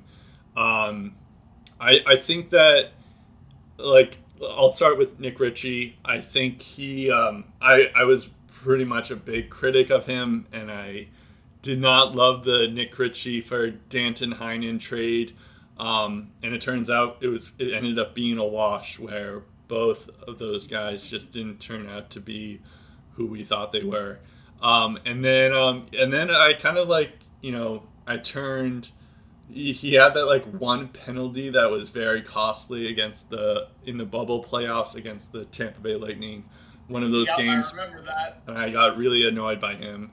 But then, like you know, this year um, he actually wasn't too bad. Um, he uh, like, in, in fact, he he also like scored goals when the uh, the other like the top guys were struggling, and um, and he was also like a big help. Um, I think he was on the power play um, to start the year but I can also see why they didn't qualify him or you know didn't even uh, you know left him exposed for the Seattle draft.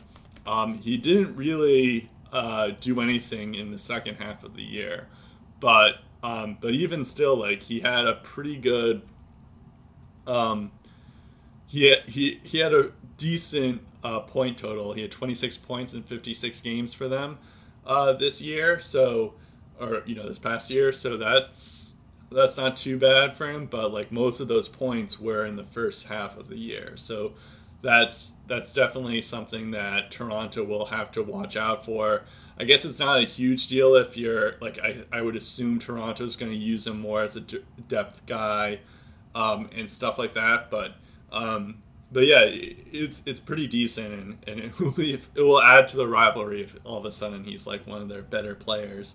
Um, but um, but yeah, and I, I think what's also interesting with Nick Ritchie is that like he has the size of a power forward, but he doesn't hit that often, and he doesn't like he doesn't really intimidate that often either. Um, like he should be a power forward, but he's not used that way, um, and so that's the interesting part about him. Um, Ondrej Kase, I'm a little bit more sad about because I thought um, he would be a pretty good player. But again, I can also understand why the Bruins decided to not qualify him. Um, but uh, he ends up signing with the Maple Leafs uh, for like one year and one million or something. So that's not too bad.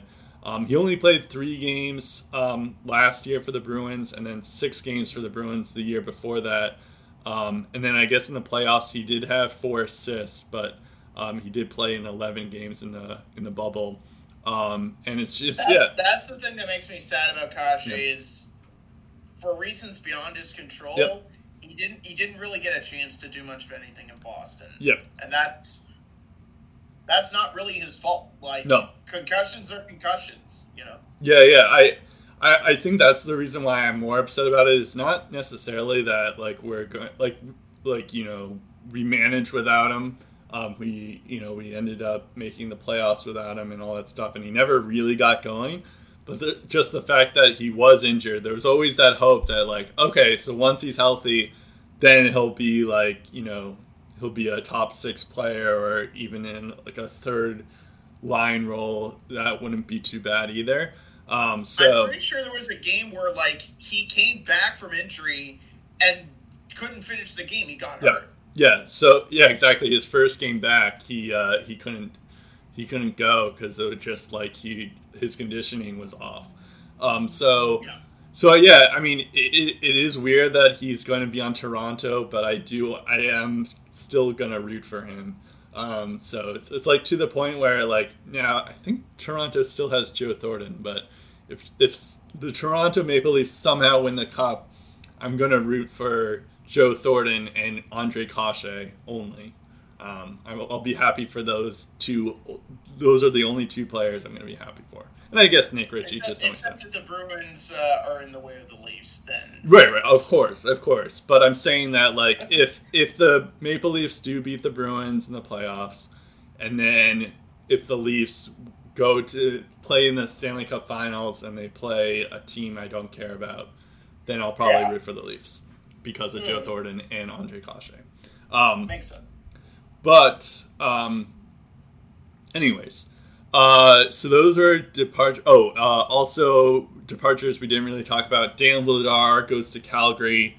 I guess that makes sense because if you have if you bring in Linus Ullmark, um, and then you have Jeremy Swayman, who's been better than Vladar has been, and then you know maybe Tuukka Rask comes back, then it's like okay, so uh, Dan Vladar should probably go somewhere else. He What what if in a twist of fate, Dan Vladar's the next Tuukka Rask and Jeremy Swayman Oh. is the next Justin Pogge?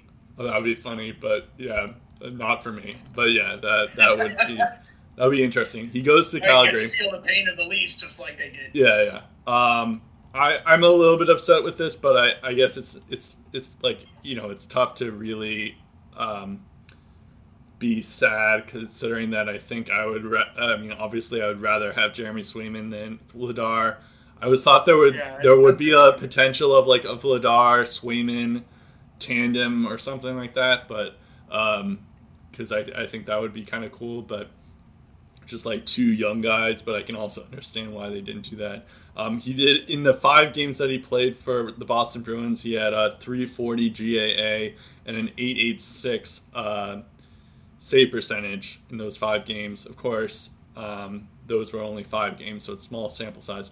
And funnily enough, even though those were pretty bad numbers, he went two, two, and one. So it's like not bad record for that. Um, and then when you talk about him in Providence, um, the AHL team, um, he had a 923 save percentage and a 2.19 GAA in 10 games, and he went 3 4 and 4. So a little bit better there. Um, he might have a So- decent chance. So basically, Hellebuyck in his earlier years with the Jets, Yep. one season he got all the wins, but the other numbers didn't look great, and the exact opposite the next year. Yep. So, um, and, and yeah, he, he looked pretty good last year for Providence as well. He had like a 179 uh, GAA and a 936 save percentage with a 14 7 and 1 record last year um, before COVID cut it short in 25 games. So, so that's that's like a that he has the potential to be the guy in Calgary. Um, I wouldn't be surprised, but it might not happen because they also have uh, Jacob Markstrom and then uh, Dustin Wolf down the line. So, so we'll see.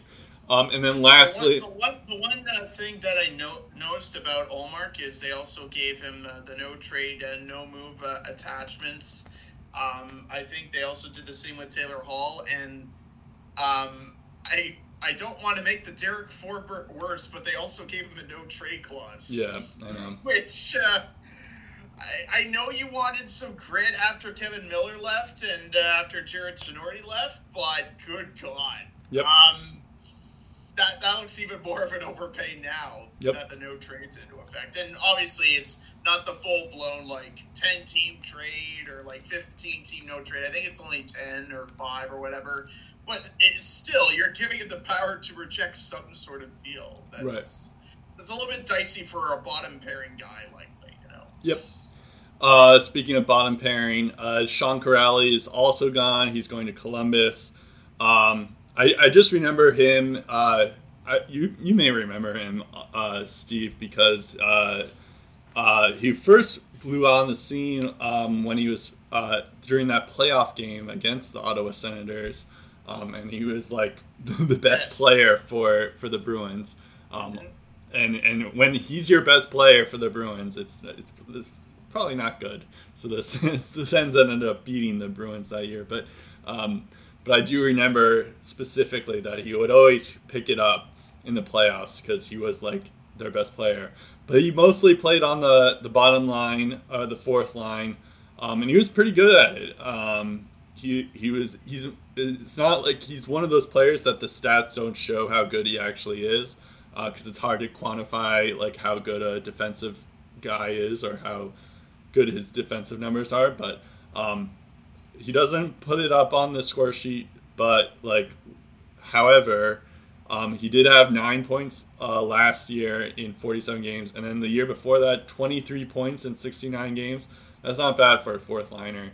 Um, but um, but yeah, so I, I would imagine he'll have a similar role in Columbus. Maybe he'll be in the third line or something. We'll see. But but yeah, I, I think Nick Foligno is probably going to be that type of guy that not to call Nick Foligno a fourth liner or a third liner, but I think at this stage in his career, his Yeah. best offensive years are behind him, but he still provides a lot of leadership and Yeah. a lot of the things that you don't often see on the score sheet. So I, I think most of that void is going to be filled by Foligno and also Trent Frederic because he's a monster and uh, isn't afraid of anybody. Yep, yeah, that's a good point.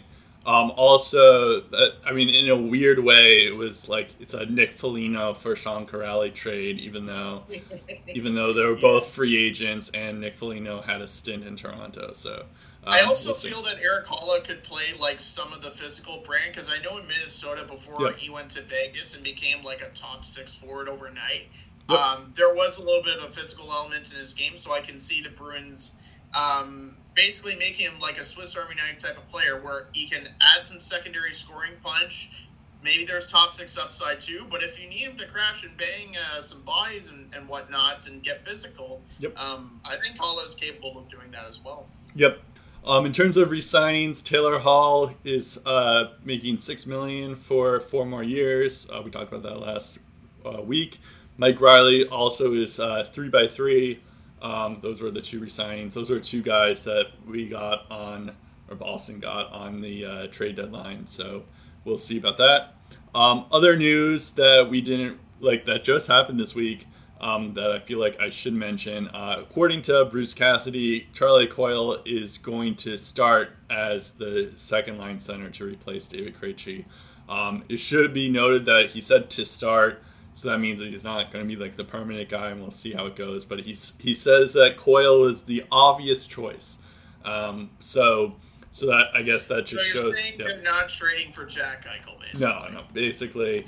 Um, but it, it, was interesting that he said it's the obvious choice, and I guess that's kind of what you have to say because this guy has a no movement clause. He's been on the team yeah. for a while, so it, it, you know he's been the third line center for forever and all that stuff. But um, but at the same time, when you look at what he was able to do last year in 16 points in 51 games, it's like, all right, that doesn't really spark too much. A bit underwhelming. Yeah, yeah, it doesn't spark too much um, excitement for me. But we'll see. And I, I guess it's like it's uh, probably the right thing to do as well. It's like if you do give the the reins to Jack Studnicka on a second line center, it's like then like he didn't. Yeah, like Jack Studnicka has even worse stats. So, um, so I, I can understand his his thinking on just putting Coyle up here, um, and then you have. Um, I also see that you know AS Coyle did um, in the previous year. He had 37 points in 70 games, so it's definitely possible. We'll see, but I'm kind of hoping that Jack Studnicka takes over from the Charlie Coyle's stuff in a little like maybe halfway throughout the year, but we'll see. I think that's just more my own hope than anything. But of course, if Charlie Coyle's the guy, then I'm happy with that too. Yeah, um, it's it's kind of tough for like coaches to like figure out the best way to like motivate guys. Like obviously, the most preferred choice is positive feedback, but as an athlete, I kind of worry about just saying, yeah, this guy's our guy going into training camp before like right. training camp has even started because because then you kind of fear that the hockey player's just like, okay, this is oh, my role. I don't have to worry or whatever. And then maybe you get too like complacent or whatever, and you're, yep. you're maybe maybe you don't have that extra chip on your shoulder that you need to really like take things to the next level. Charlie Coyle, in order to be the second line center with Krejci gone, has to take things to the next level. In, in that scenario, I'm almost wondering if an open competition is better, where it's like we don't have a clear cut idea who the number two center is. Whoever plays the best is going to get the most opportunities to do that, and we'll go from there. Yeah. Uh, I almost wonder if Cassidy should have gone that route, but obviously he trusts Charlie Coyle and is confident that he can fill the job. Otherwise, he wouldn't go out and say that. Right, right. I, yeah, I can I can see what you mean. I, I think there's a there's like one component of like maybe making it more of a competitive thing, but that doesn't strike me as Cassidy's style or anything like yeah. that. And also like the fact that Coyle's been on the team for two years now.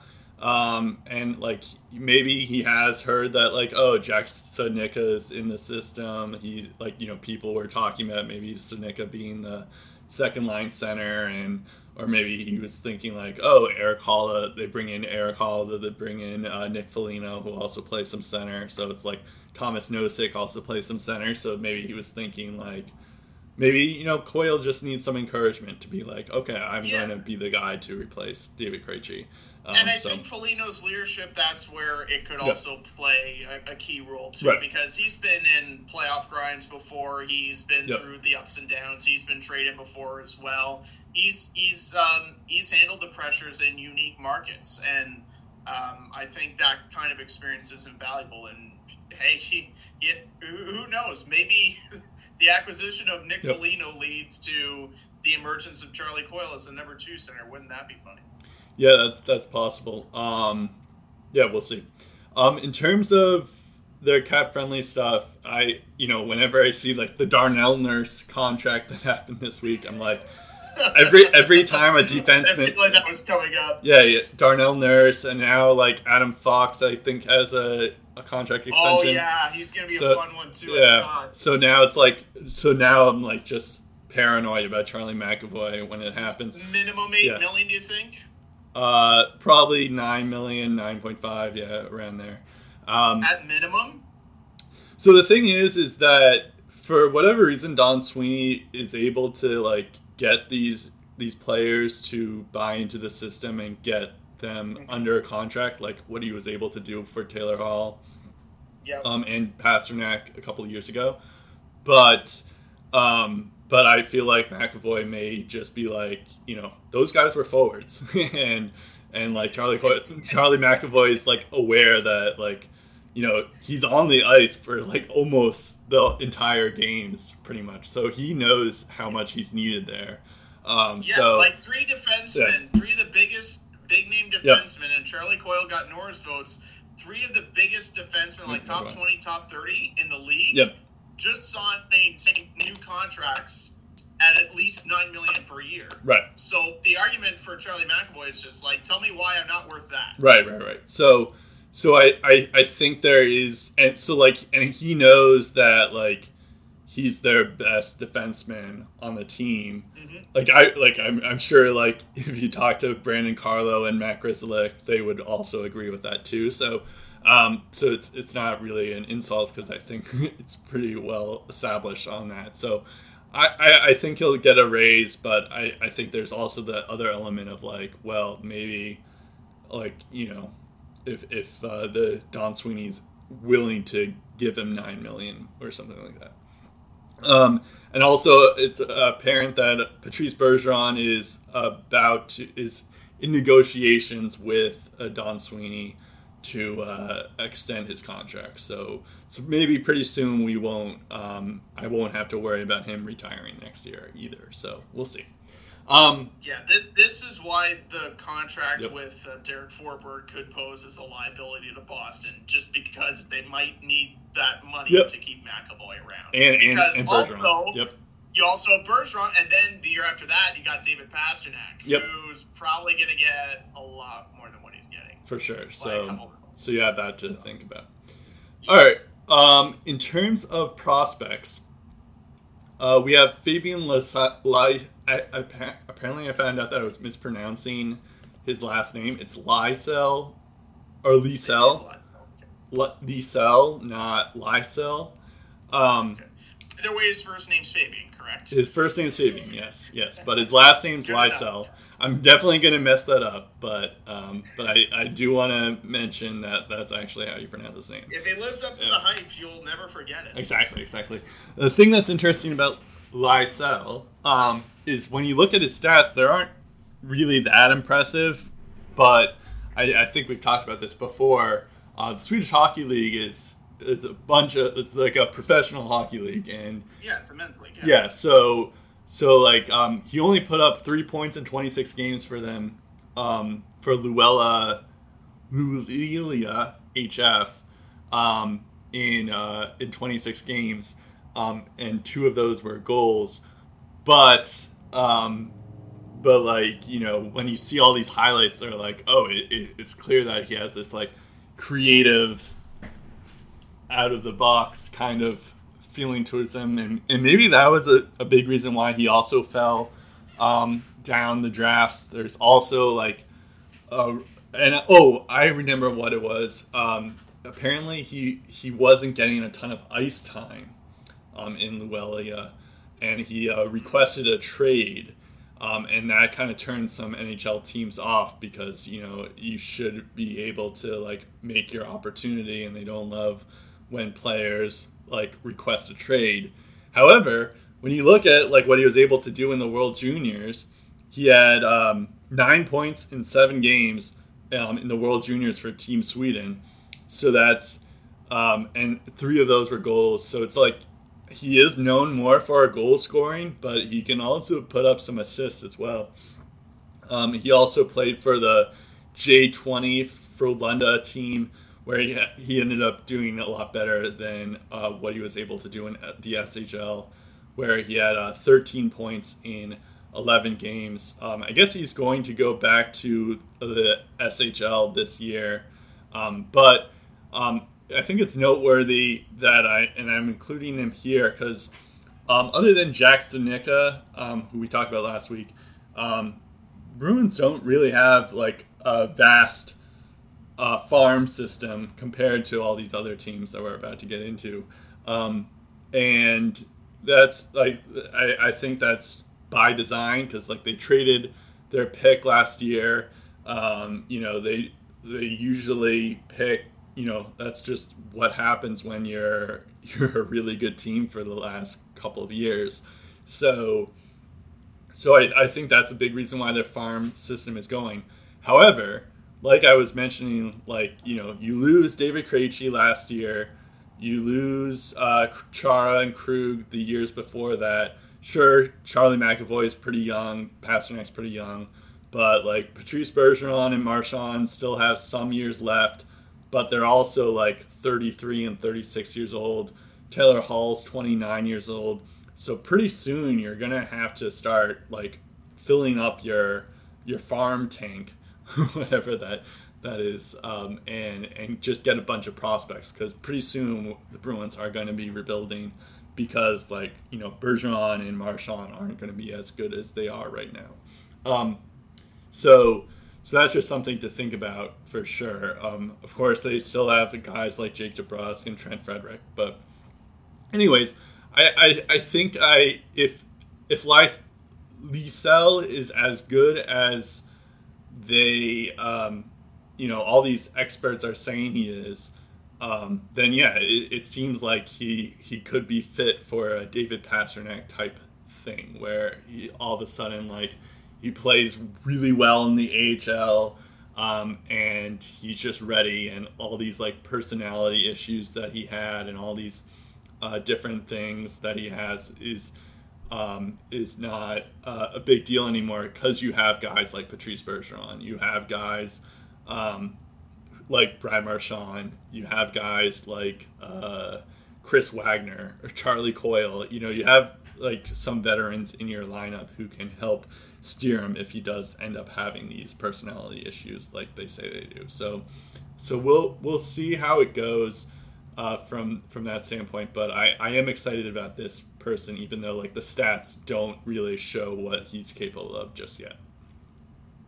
So taking a look at the draft guide from Elite Prospects, and again, there's going to be a lot of eyes focused on the 2021 draft, particularly what the players do over the next couple of years, because this is going to be a tough draft to evaluate because of all of the COVID factors and limited sample sizes, yada yada yada.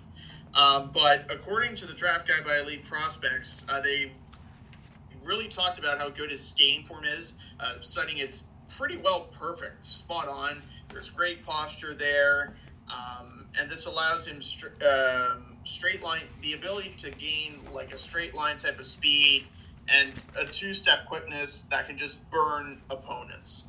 Um, he can spot teammates through layers as well. Um, when the time is right, he can get them the puck uh, with ease. Um, he scans the ice regularly. He can uh, reload to support his defense partners. Uh, through the neutral zone, he tracks uh, the play well and uh, pretty good uh, work rate, good work ethic too.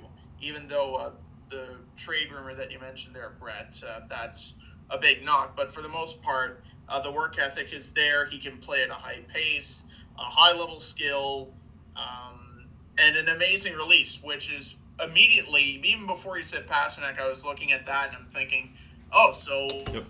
I'm looking at this and this kind of gives me Pastrnak vibes. The thing with Pastrnak is, yes, he can score goals, but his release is just so lethal and so clean, and he can just score goals in a variety of ways. He can make a couple moves, um, or he can just straight up shoot the puck with lethal accuracy. Um, so when you add a guy of Lysell's caliber, not even 20 years of age, um, potentially having a two-headed monster of Pastrnak in his prime and Lysell in his early uh, in Lysell in his early years.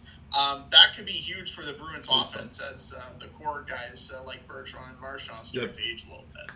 Yeah, I, I think as I was mentioning before, it's like he could be a good piece as the Bruins start to rebuild after, like you know, Bergeron and Marchand aren't as good as they used to be. So we'll see. Um, I, I keep on seeing the comparables to. I actually hate comparables, but I did see. I, I do get excited by them somewhat though. Um, I did see that Lise, Lysell has um, a comparable of Nikolai Ehlers, and then I have another one that I have. The Hockey News says that he's comparable. Best case scenario is he's a Brock Boeser type. So I, I wouldn't complain well, if that's yeah. if that if that happens. Either either Ehlers or Boeser. I mean, that's still yep. pretty darn good. For sure, for sure. Um, so yeah, they don't they don't really make the comparables to David Pastrnak, but I, um, but uh, yeah, if if he's Ehlers or Boeser, I'm I'm okay with that as well. Um, all right, and our wild card pick is actually one that I kind of uh, trashed when when it happened, um, but but now that he actually played a little bit, it kind of shows that okay, maybe Don Sweeney actually knows something that I don't. Um, he was drafted uh, Mason Lohrei. Um, he was an overager. I think that was the reason why um, he even fell to the second round last year. Um, but uh, yeah, he was the 2020 pick um, in round two for the Boston Bruins. Um, it was like I still feel like they probably could have gotten him in like the third round or whatever, but um, but it did seem to work out for them. Uh, he is a defenseman, um, and uh, he played for the Green Bay Gamblers this year um, in the USHL, um, where he had a he's a defenseman, so he, he had 59 points in 48 games. That's that's pretty crazy. Um, and that puts him, actually, I was looking at this the other day, that puts him as the, the highest point total for the, the best defenseman in terms of points in the USHL. Like all the other. Also puts him. Uh, also yeah. puts him sixth in league scoring. Sixth in the league, yeah, and and most um, by defensemen. I'm trying to find the next defenseman on this list. I can't even find him. Um, um let's see. I actually have Cole uh, McWard. Cole McWard. Um, he was 60th. He had 33 points, so that's uh, 59. That's about 29 points more um, in uh, in uh, just in that league. Um, so so it's I never really am able to tell about like what overagers are capable of. Um, you know, because it's hard to really do it because of course he's going to be pretty good because he is one of the oldest players in the USHL. Um, so I will be curious to see what he's able to do next year um, at Ohio State, which is where he's going to play in the NCAA. Um, what's interesting about Ohio State is like they're not really known for their college hockey. I mean, obviously they're known for like football and stuff and, and basketball in some ways, but not really for their college football, uh, for their college hockey stuff. Um, the Big Ten is usually just uh, either Michigan and Wisconsin. So it's interesting that he's going to Ohio State, and I'm curious to see how he does there. Um, I, I I'm still like so I'm like I kind of just like I did for Nick Ritchie. I took a 180 turn on on Mason Lohrei, um, and it, it turns out that he might be pretty good, and I'm pretty excited about him um, especially when like you know the Bruins do lose Torey Krug, they do lose they did lose uh, Char- uh, Zdeno Chara. Uh, Mason Lohrei is another left-handed defenseman. Um, I don't know if he'll be like even if he does do well in Ohio State. I don't know if he'll be ready even next the following year. But um, but I, I mean, again, like I was wrong about him before, so we'll see how it goes. Um, but I'm, I'm like cautious about him, um, and we'll we'll see how um, he does in the next level when people are going to be around his age. Yeah, so a deeper dive at Mason Lohrei's uh, stats here.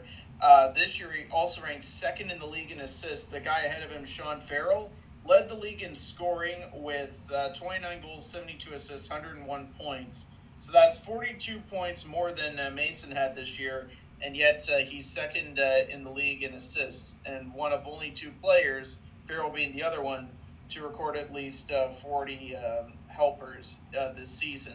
Uh, taking a look at the power play uh, stats, three goals, 19 assists on the power play. So that's total of 22 points, pretty good. Even got a shorthanded goal out of it, which is neat. Uh, six game winners. Wow, that's interesting. Yeah. So six of his 19 uh, goals were game winners. Pretty awesome for a defenseman. Um, he only took, let's see, he only took, how, how many shots did he take? Only 102. Okay. So that brings his shooting percentage to 18.6%, which for for any defense, like 10% is pretty good at the NHL level. If he's able to put up something like 12 or 13, 14% uh, for a defenseman, that's an awesome shooting percentage. He had 18.6 in the USHL this year. Again, take that with a grain of salt, but I still that I, I still think that's uh, pretty impressive yep. uh, when you consider um, the company that uh, was ahead of him, like uh, Matt Coronato, who we'll talk about soon uh, with Calgary. Uh, he was one of the top scorers this year, and he had 37 assists in 51 games. Mason Lohrei played in three fewer games and got, than Coronato, and he got 40 assists, which is three more assists than than Coronato. So uh, yeah, overall, I I feel like um, if you're the Bruins, you're in a pretty fortunate situation because as as we're looking at the cap space, we mentioned the uncertain future with Patrice Bergeron and obviously David Krejci this year, uh, and then what Pastrnak could get on the open market, what McAvoy could get on the open market. This cap crunch is going to hit them harder and harder as the off seasons uh, go forward. And oh, would you look at that, Brett? He shoots left. Yeah. What if the left-handed defenseman of the future is right in front of them? Yep. I mean, it's going to take a couple more years before you start to see it at the NHL level. But hey, the, the Bruins could have themselves a future left-handed defensive stud in their lineup, and I think that's going to be crucial to their success moving forward. Is finding guys like uh, Mason Lohrei and developing them properly.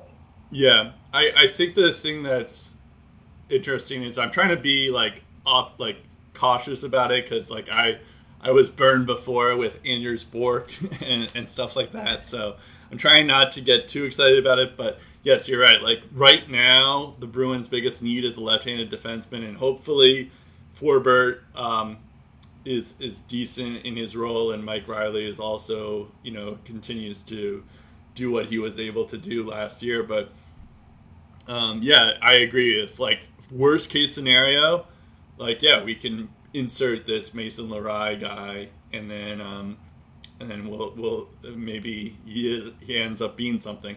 I guess it's also helpful that he is, um, you know, he is an overager, so he is older than um, most of those people in the 2020 draft are. So, um, so maybe that that does come at an advantage. It's like we need someone to help us now, and that's when like a, a good thing about overagers are. So, yeah, we'll see.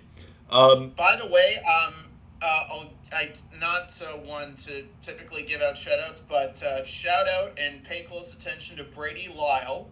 Yep. He was on my radar.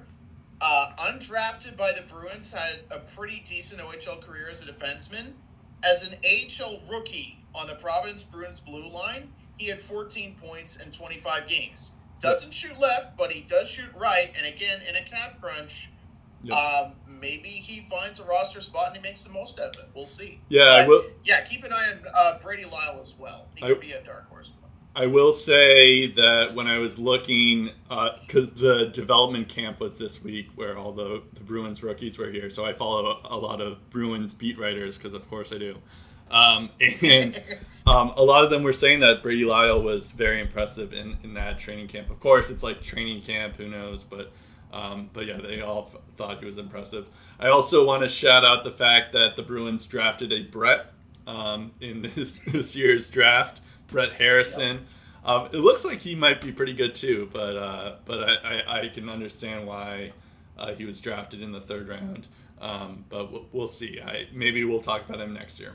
Um, all right, so now we're going to go to the Buffalo Sabres, and like the Arizona Coyotes, uh, they made a lot of trades, um, and very similar trades too at that because they traded a lot of their players that were a part of their core.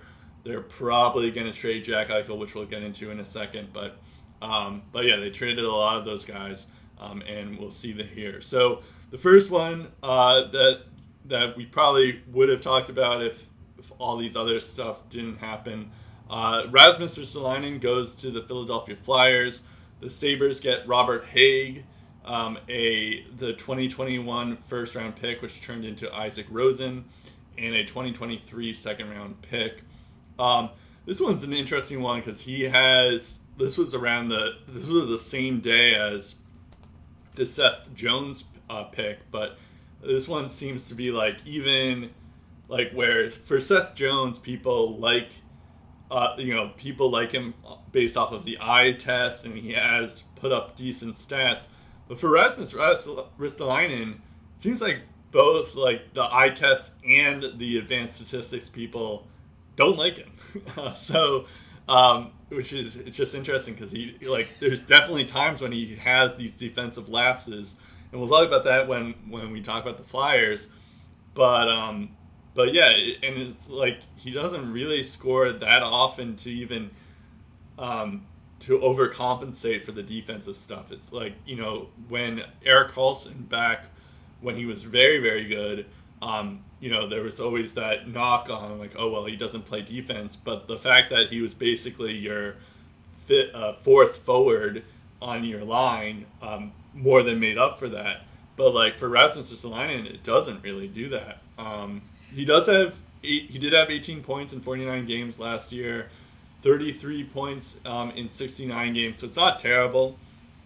Um, but like he also had like um, in 2018 2019 he had 43 points in 78 games, but he had a minus 41, which is um, pretty crazy. So so it's like he's not good defensively, but um, but yeah, I mean obviously the Sabres were going to be rebuilding anyways, but it is crazy that the Sabres were able to get so much out of him uh, considering the fact that the Sabres aren't really that good. So, or, or Rasmus Ristolainen isn't really that good or makes up for it. Um, we will talk about Ristolainen eventually later, but I did want to get that out there that um, there's a pretty good trade for them. I will get. I, I, will send out this little tidbit. I'm pretty sure the Flyers give up more goals than the Sabres. So, yep. uh, yeah, The minus 41 might look worse in Philly. Hopefully yeah. not. No, no, that's it. I, I wouldn't be surprised, especially since they also have Martin Jones there, too. So. Yeah, well, um, that's why they have Ryan Ellis. You know, yeah, of course. Going to balance everything out. But yeah, uh, yeah. The, the thing with Ristolainen is, and the, I can't stress this enough, the difference with Erik Karlsson. Erik Karlsson had Marc Methot in his pairing. A yep. very good shutdown, reliable defenseman. Where's the structure in Buffalo for Ristolainen to, I don't know, do his thing? Yep. I don't see it. There's there's none, and that's why they've been bad for as long as they have been. And Ristolainen was open to a longer stay in Buffalo. He was also open to a trade. Um, he wasn't leaning one way or the other, um, but he wanted to he wanted to win. He wanted to be on a contender. He didn't want to waste his prime years um, treading water. And the trade happened, and that was the end of that. Um, and I, I, feel like this was a story that was dragging on for years and years. Like is similar to Gostisbehere. His name always seemed to be in the trade rumor mill, and unlike Seth Jones, at least I can trust Seth Jones on the penalty kill. I don't know if I can trust Ristolainen in that regard. Yeah. So um, the fact that um, that the Sabres got a decent return. They got uh, Robert Hagg. They got some uh, futures in that deal as well.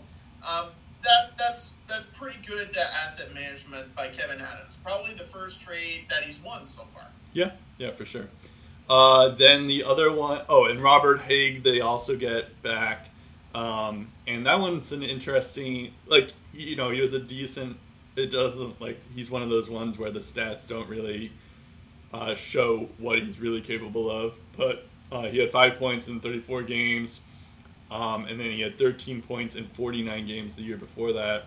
Um, so pretty low scoring, but um, who knows what he'll be able to do um, if he's given more ice time. I feel like that may. Yeah, I, I think he's probably in a situation where you look at the Flyers and they have these guys like Travis Sanheim and Ivan Provorov, yep.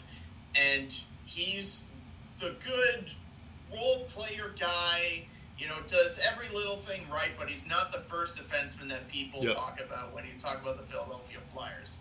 Uh, but Robert Hagg has a job and he does it fairly well. So uh, that's that's where he falls under the defenseman. Not always going to steal the show, but for the most part, makes the right plays when it matters. Yep. Um, and then uh, almost the next day, um, actually it was the next day. Uh, Sam Reinhart goes to Florida, um, and then the Sabres get Devon Levi um, and a 2022 conditional first round pick from Florida that condition is if the pick is in the top 10 the pick will be exchanged with a 2023 first round pick the next year okay. um, so um, so yeah this was uh, this was this is kind of funny because like sam reinhart is a better player than rasmus ristolainen but uh, you get a better return for ristolainen than you do for sam reinhart i guess there was thinking that because sam reinhart was an rfa and ristolainen still has some term left um, that meant that Reinhart's return was less. But like even still, like I know, like you know, the the Sabres didn't really have Jack Eichel um, uh, towards the end of the year, but like Sam Reinhart was playing his best hockey um, towards the last half of the year. Uh, which I guess by far the best Buffalo forward from start to finish. Yeah, exactly. He had 40 points in 54 games. Um, we'll talk about him more uh, when we talk about Florida, but um, but yeah, he. Uh, I feel like the Sabres could have gotten a lot more out of him.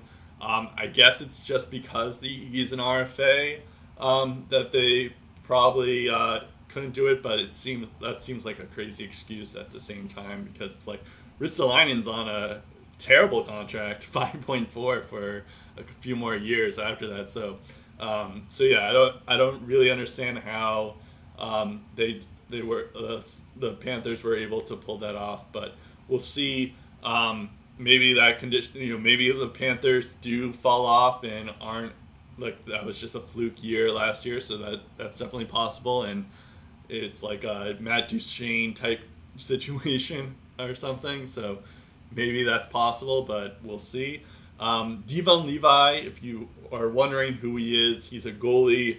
Um, he played for Team Canada um, in the World Juniors, and he was pretty impressive um, for them. But then, like, he got, I think he got some COVID issues, and also the fact that, like, Florida has Spencer Knight in the system. They also have Sergei Bobrovsky for a few more years, so um, so they probably couldn't make room for him. But um, but yeah, he didn't he didn't even end up playing for Northeastern that year. Um, so so he's supposed to play for Northeastern this year, but he didn't even play at all last year in college. And the only time you saw him was those seven games where he played for Team Canada. Yeah. He did have a 964 save percentage and a .75 GAA, um, 6-1 and 0, um, and that one loss was Team USA. Go go Team USA. Um, but uh, Canada didn't score any goals, so right. That's true. He only gave up two, so he did his part. He did do his part. Um, I would argue though that like I, you could put like me in net uh, for Team Canada, and you probably would. I probably would have the same record.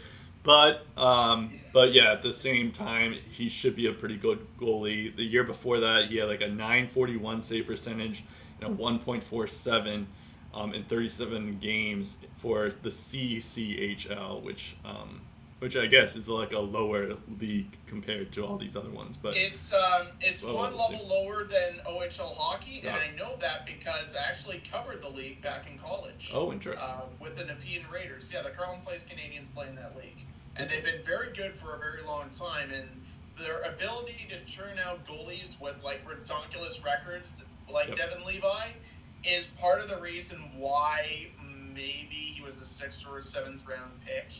Um, but obviously proved to be a very good sixth or seventh Yep. round pick, and as we'll talk about in the Florida episode, the fact they were able to somehow turn that into Sam Reinhart. I mean, hey, Yeah, good asset crazy. management by one team, and Not the so thing good for with the Sam. Reinhart is it, it wasn't that he it wasn't that he didn't want to to stay in Buffalo. I think it was more the fact that the organization really didn't love him back. Yep. Like there were a couple of off seasons where they could have signed him to a long term contract. Instead, they just kicked it down the road, signed him to a one year Yep. contract, and they're just like, yeah, we'll revisit this later. Yep. And similar with the Linus Ullmark stuff, it blew up in their face. And even though they still have his rights, he's just like, you know, I, I think I'm better off getting a fresh start somewhere else. Yep. And it's unfortunate because uh, I think even if um, they deal away Jack Eichel, I think uh, Sam Reinhart uh, could have been a good fit on the Sabres team moving forward. But um, instead, he's going to be thriving in Florida um, on the second line with Barkov on the first. So, Yep. um, obviously, a, a big change of scenery for him. Now uh, going to a division rival, of course, uh, with the Panthers. Um, but yeah, I I think even with the conditional first and, and Devon Levi, uh, probably could have gotten a bit more for Reinhart, but um, I, I guess it all depends on how the situation with Florida goes if he signs there long term because he still hasn't done that at the time of this recording. Right. Um, whereas a lot of the other RFAs uh, on Florida's uh, radar, they've already been signed. Even Carter Verhaeghe, who was supposed to be a UFA, I think, after next year, he got a new contract as well that we'll talk about later on uh, in the prospect series. So, uh, or in the, the offseason series. So, um, I think the Sam Reinhart contract negotiations are going to ultimately play a role in how people see this trade a couple of years down the road. Right. I think overall it's fine, but maybe they could have done a bit better. Yeah, we'll see. Um, Will Butcher, I guess this is a bit underrated of a trade. He he's going to Buffalo for future considerations. Uh, Buffalo. Basically, New Jersey needed room for Dougie Yep. Hamilton's cap hit, so they sent Butcher off, and Butcher's a free agent at the end of this year, anyways. So Yeah. Yeah, it wasn't too surprising that they let him go, especially also because the Devils got Ryan Graves this offseason too. So, yeah. um, so Will Butcher, uh, but like I, I don't know, I like Will Butcher. I feel like he could help the the Sabres out um, in this new team. It doesn't seem like Jack Eichel is going to be there, so we'll see what the return is on that stand front. But uh, this new team, it, like Will Butcher, could could be a, a decent piece for them. Um, Yeah, uh, and as yeah. and as Don Granato showed, he's been able to get the most out of his players in a short period of time. So maybe he can do the same for Will Butcher, and maybe they hang on to him beyond Yep. this one year. Who knows? Um, but I think for the most part, he'll be a secondary power play guy. Uh, obviously, Dahlin can't do everything, Right. and they need someone to lighten the load with Ristolainen gone. So that's probably where Butcher slots in as a secondary guy. Yeah, perhaps. that's totally fair. Um, so he counts as an addition. I talked about Devon Levi, Robert Hagg, Aaron Dell signs with Buffalo, and Craig Anderson. Uh, two guys that you forgot were in the league, uh, but they are both signed for one year, 750k. Um, so yeah, there's that. Uh, Vinnie Hinostroza also signs with Buffalo. Um, he's a one year, 1.050 uh, million for him there. So that that's definitely um, an interesting trade there. Um, and then uh, in terms of departures, we have Will Borgen is the Seattle pick. Um, I don't think Buffalo's going to miss him too much. Um, Sam Reinhart, we talked about. Rasmus Ristolainen, we talked about. Linus Ullmark, we talked about as well. Uh, Carter Hutton uh, is going to Arizona, which we also talked about. Um, so so yeah, that's that's the pretty much the list. The there. one the one void that I think is really going to hurt, and again, this is where asset management kind of hurt, and similar to Ullmark, um, injuries didn't help. Jake Yep. McCabe to the Hawks. Oh, we I thought he was the most underrated defenseman on the Sabres. And uh, one of those heart and soul glue guys that really makes a Yep. difference when he's on the ice and when he's been injured, the team really, really feels it. Yep. Uh, so, yeah, uh, I think losing Jake McCabe, that was a tough one. I feel like at this point though, like they're not trying to win though, so it's like I don't, I don't like. I feel like it's just like Yeah. opposite day for both Buffalo and Arizona. So it's like, all right, well, uh, whatever. Um, in terms of resignings, there there aren't any of note, but Drake Drake Caggiula is probably the most notable. Maybe Rasmus Asplund, considering his second half. But other than that, they've done nothing. Yep. But uh, I will say that Casey Mittelstadt's an RFA, Rasmus Dahlin's an RFA, and Henri Yep. Jokiharju are, are all RFAs. So those guys will probably get some deals. It's interesting. I did like the Casey Mittelstadt resurgence. We did talk about this um, in our prospect preview last time, but it seemed like he picked it up um, when uh, T- T- Ted Granato started to put in. It was Don Granato um, started to be the coach there. So it's like it seemed like he was able to uh, be a like what he was uh, fit to be or what we were hope, expecting him to be um, during that time. So it's like so it was, an interesting move there. Um, it does make you wonder. It's like okay, well, if we put in Don Granato in, um, like you know, started him at the season, and you have Casey Mittelstadt there. Does Jack Eichel want to leave? Does Sam Reinhart want to leave? Does uh, Rasmus Ristolainen definitely want to stay? You know, so um, that definitely puts things into perspective. Linus Ullmark uh, also want to stay, so it's like, um, so that's the interesting part too. But it's uh, so so yeah, it, it does seem it does make you wonder like what what are the Sabres going to do now? Um, but like you know, it does seem like Casey Mittelstadt was the real deal. He may never be as like the seventy point or eighty point guy that we were expecting him to be, but um, but it does seem like he's going to be a, a decent player for them. And Rasmus Dahlin, as we just talked about, he, he he'll probably get a pretty fair deal for them. What's interesting too is like the Arizona Coyotes, um, they have a lot of UFAs next year. Uh, they have one, two, three, four. Uh, they have ten UFAs and three RFAs. Uh, ten of those, two of those UFAs are their goalies. So, so yeah, maybe um, it's going to be interesting to see what they do with with this rebuild. Um, I mean, unfortunately for all these Sabres fans, they've been on a rebuild for the last ten years. So um, I'm sure that's that's probably not what they're expecting, but we'll see.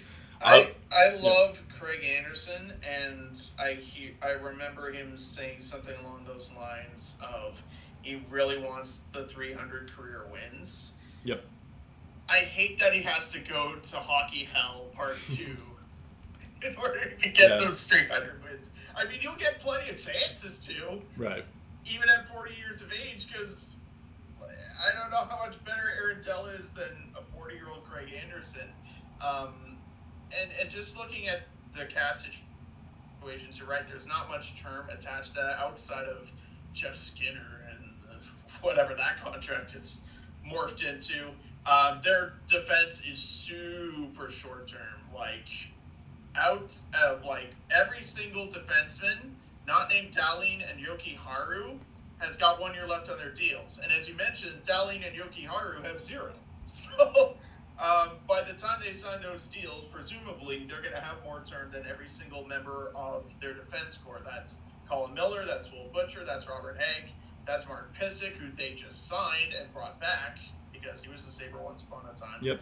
Um, and then, of course, um, you know, the forwards group, um, outside of Jeff Skinner, you have Jack Eichel.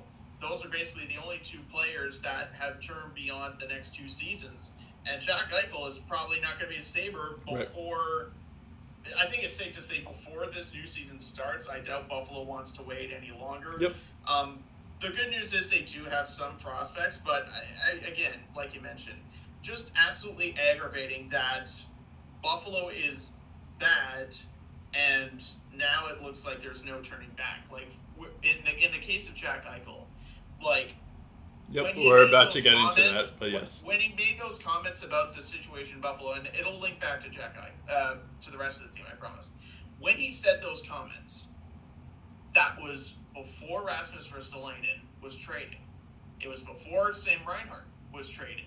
Yep. It was when they had a chance to re-sign Jake McCabe and Linus Ullmark. All four of those guys are gone. What what's there left to commit to if you're Jack Ike? No.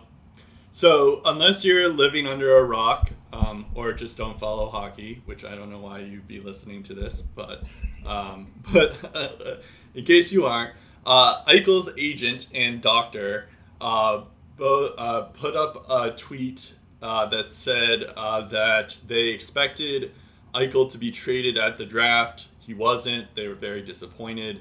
Um, they feel like this surgery that Jack Eichel wants to get um, under um, that the Sabres don't want him to get um, is uh, like just like furthering the pain. They want to get this surgery done with so that Jack Eichel doesn't have to deal with this, and uh, it's coming to the point where Jack Eichel does want out.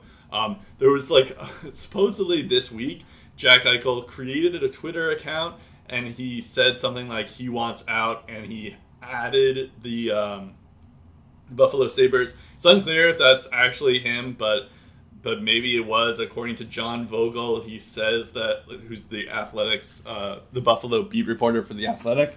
Um, so it's it might have been him, but um, yeah. Uh, either way, this is getting very ugly. Um, we kind of expected it. So, Uh, we kind of to ex- add Oh, can to I? add to all of the craziness on top of that, I uh, so this is a day after we find out about the tweet, Yep. and so John Vogl retweets with the tweet that has been deleted by the author now, but then Jack Eichel I think retweeted uh, John Vogl's tweet, and he says or something to the effect of these sources are true.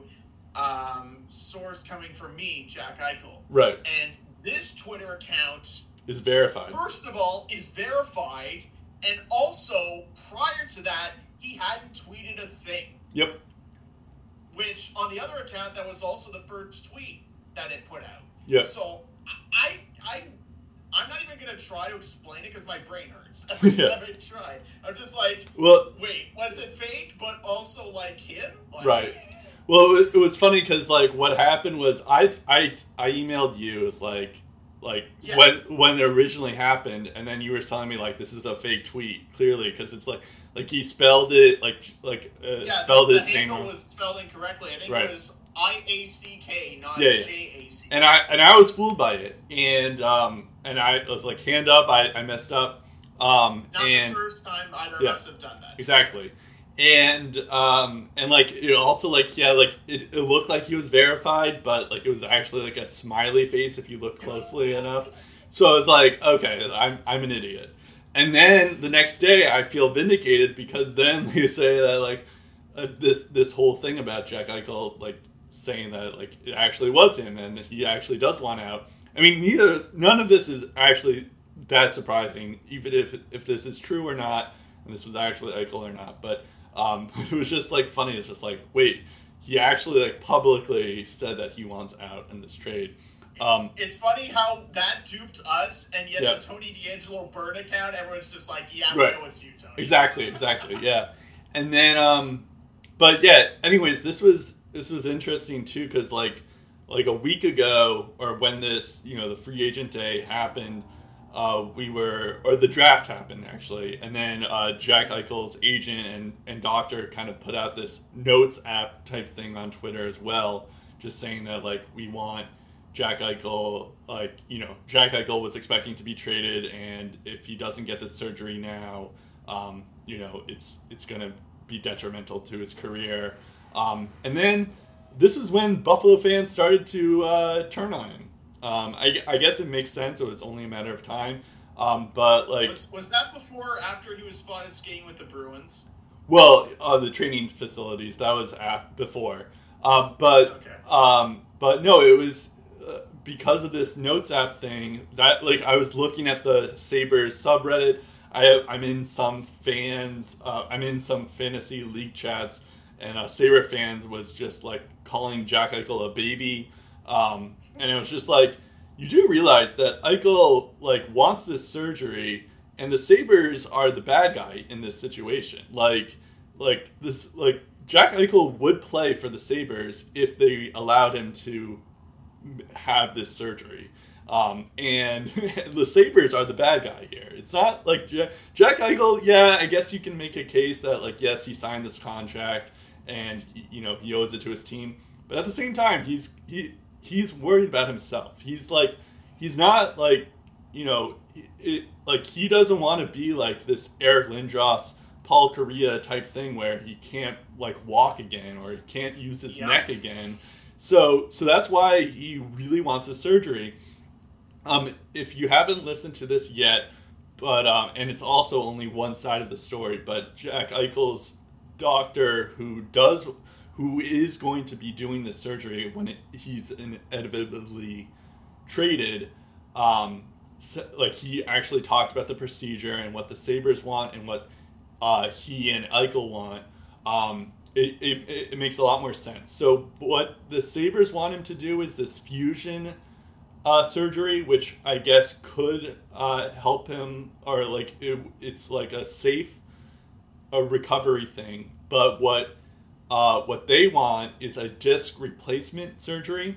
Um, and uh, the only thing that's very risky about this is that no, like this would be the first NHL player to um, have this type of surgery. However, football players, uh, uh, like uh, I, th- I think they were saying that uh, Emmanuel Sanders, who plays for the I think the Falcons now, um, I, I, probably got that wrong.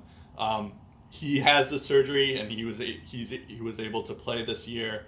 Um, there's a bunch of UFC players, a bunch of like players who have con- who play in contact sports like hockey um, have done it. Also, like players who aren't in the NHL but are in like um, other hockey leagues have also gotten the surgery. They've all been fine. Um, so it is risky, and I can understand why the Sabres are definitely hesitant on doing this. But at the same time, this is Jack Eichel's body. Uh, he's able to do what, like, he should be able to choose what surgery he wants to do. If it's going to, like, he understands the risk, he's a, he should be able to do it. It shouldn't be a, a team control type thing. Um, so so, anyways, it, it, was worth a listen, and you should listen to that. Of course, it's only one side of the story, um, and and we'll see what this. I I can sort of understand what the Sabres are doing, but it's kind of crazy, and it's just a mess. Um, all things considered, uh, he should just. Um, I think the further they wait along, like, um, the more they wait, the the worse return they're going to get. It's like, why would Anaheim, if they're going to do this, why would they like try to trade for uh, for Eichel um, and get Zegras back? They're they're basically like taking a part of their future, and um, and like why would they do that when like Eichel won't be ready for maybe six weeks? So it's it's you know like the more they do this, the more they they're hurting Eichel's value, um, and and fans are going to be upset um, because like every Sabres fan wants like like the top prospect for the teams, the first round pick. You're not sorry, Sabres fans. You're not getting that. It's it's not happening. I know Eichel's very very good. Um, he's going to help any team that he's going to be on, but you're not getting that. Um, there's just no way you're getting that. And and I mean, first of all, all the King's horses and all the King's men might be able to put Jack Eichel together again. They can't repair the relationship with Buffalo. That yep. thing is as good as broken. It's in a million pieces, and they can, it can't be salvaged whatsoever. Now, in terms of getting the best value, Jack Eichel, I am sure, is a very smart man, and he knows if the Sabres wait too long – he can call his shot of where he wants to go, and that limits Buffalo's value. So eventually, Buffalo is going to have to make a choice. Are they going to say, we're going to wait until the last minute and we're going to get our best offer? Or are they going to say, it's good enough, let's do the deal? Right. They, they have two choices. Because I guarantee you, what they might think Jack Eichel is worth, it, it might not ever surface in any market, but it they won't even get anything remotely close to that if they wait until the start of the 2022 draft. Because at that point, Jack Eichel's got every single ounce of leverage. They can trade him anywhere up until that point. As soon as Jack Eichel gets that no move, he can basically just say, I don't care what the return is. I want to be a Boston Bruin. He can pull a Taylor Yep. Hall and literally just say, I want to go to Boston and I won't play for you guys. Right. And at that point, their hands are tied. Yeah. They can't have that happen. They can't get Bjork in a second again. They need some sort of good return for Jack Eichel. They can't be shortchanged in this. Yeah, I mean, I, I maybe like uh, I I think there is some sense of like you know what Joe Sakic did with Matt Duchene, where he like I think we were all like everyone's like when when's Matt Duchene to get traded? When's Matt Duchene's to be traded? And then all of a sudden, like the the perfect trade falls in his lap. So maybe there is a chance that like a, a team is going to like you know give him the return that the Sabres want. But like they they at the same time like the more this drags out the more leverage that Jack Eichel has. So it's it's also like it's a little bit different for Matt Duchene uh, just because um, there you know there there wasn't you know Matt Duchene didn't need to be uh, like didn't need to have the surgery but like the more that like this news comes out with like like the Sabres aren't good. It's like imagine being Owen Power right now, which we're about to talk about, or imagine being Rasmus Dahlin, or imagine being Dylan Cozens. Imagine being any of these players on the Sabres. It's like this is how you treat your your top player, and like in in your organization. Like it, it, it's it's it's just it's crazy. It's like why why would Owen Power want to stay long for on this team? Why would uh, Rasmus Dahlin want to stay on this team for long if this is how they're going to treat their players? Yeah, and I and I feel like uh, the Erik Karlsson situation kind of gave a bad Yep. vibe in, in Ottawa. Yeah, Sorry that's a good point, too. To my sense, we're not talking No, about them. I mean I, But I I, I do that all the time for the Bruins. Because people forget about the fact that Mark Stone was still on that team when Yep. Karlsson got traded. So was Matt Duchene. Both of them left and went to contenders. Yep. So that that's that's the argument I would I would put there. The uh, the other difference between Matt Duchene getting traded from Colorado to Ottawa and Jack Eichel potentially getting traded out of Buffalo, that Colorado team had Landis Landeskog. Yep. That Colorado team just drafted Cale Makar. That Colorado team had a young star like Mikko Rantanen on the rise. And also, they have Nathan Goddamn MacKinnon Right. on their team. Yep. Buffalo doesn't have any of that. Yep. They have good young players, but they don't have established NHL stars Right. that they can lean on Well, outside of the one that they have. Well, I, I think at the time the the Avalanche weren't like the like the Avalanche we know right now, but like you know, like, Right. MacKinnon had his worst year by far the previous year, and uh, same with like Landeskog had some inju- uh, concussion history, so like we didn't really know that Colorado was going to be this juggernaut. But yes, I, I do hear what you're saying. Also, like um, the Sabres have you know they used to have Sam Reinhart, they used to have. Um, Mhm. you know, a couple Rasmus Ristolainen, although I guess he's not Yeah. that good. But um, you know, they just got Owen Power in the draft, so it's like uh, it's uh, uh, kind of similar. But I, I see what you mean. Um, Yeah. speaking of Owen Power, um, he uh, that was their first overall pick, and he's their top pros. He's the Buffalo Sabres top prospect. Um, they uh, he had 16 points in 26 games uh, for University of Michigan, um, and then he, when he played for the World Championships, he had three assists in 10 games. Um, I think the the thing that's going to be interesting to to him is I guess he's not so much of an offensive guy, uh, but he's more of like uh, a two way defenseman.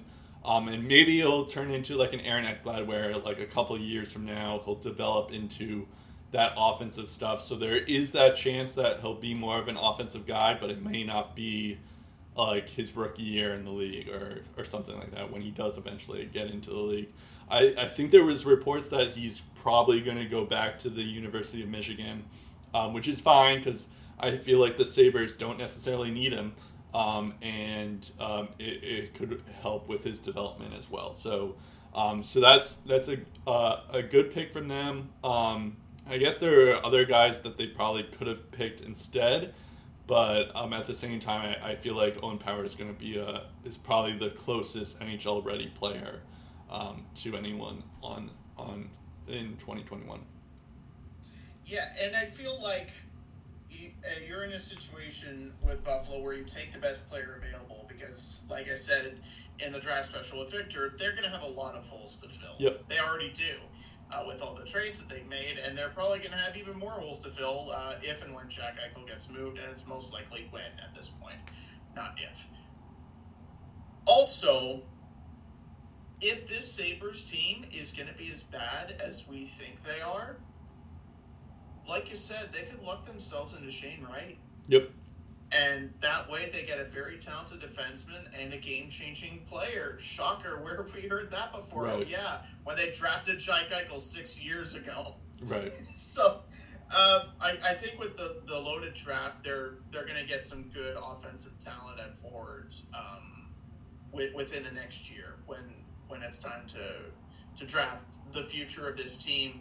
And I think Buffalo would be wise to um, trade mo- most of their futures for draft picks. Like, because right now they do have some form of uh, a future. Like, they're starting to stockpile on first and second round picks now. They're not at that type of level that Arizona's at, where they have like five second round picks. Yep. And if there's ever a time to really load up on draft picks, I think 2022 class is the year to do it. Um, so it wouldn't surprise me if um, Buffalo sells off a lot of their assets at the deadline for futures um, just because of that. Right. Um, in terms of the wild card um, prospect, I guess there was a few choices. Isak Rosen would be a, an interesting pick. But um, I'm going. We're going to go with Arttu Ruotsalainen. Um, he actually played a little bit um, towards the end of the year last year, and he was pretty good for the Sabres too. Uh, six six points, seventeen games. Um, five of those points were uh, goals, uh, which was pretty good. Um, I, I, we actually talked about him before in our prospect preview too, and he was like very impressive um, in the 2019-20 season for uh, Liiga, where he played for Ilves. I think that's how you pronounce his name. Uh, that name, where he had 43 points in 44 games. Um, and then this year, uh, he played uh, for Ilves again, where he had 27 points in 19 uh, games, which is very impressive.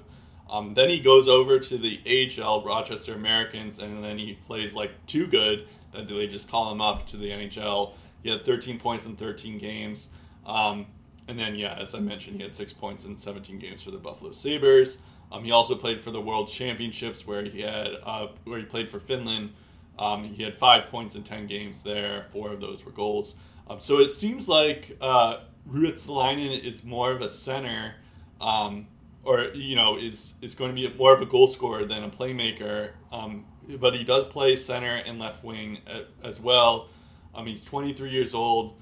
Um, another thing to of note is he's 5'8", um, but he should be uh, like I, I think this is like you know just the fact that he's been able to like be well be be good in pretty much three of these leagues um, just shows that like he could be a legitimate player um, for for the Buffalo Sabres um, in due time.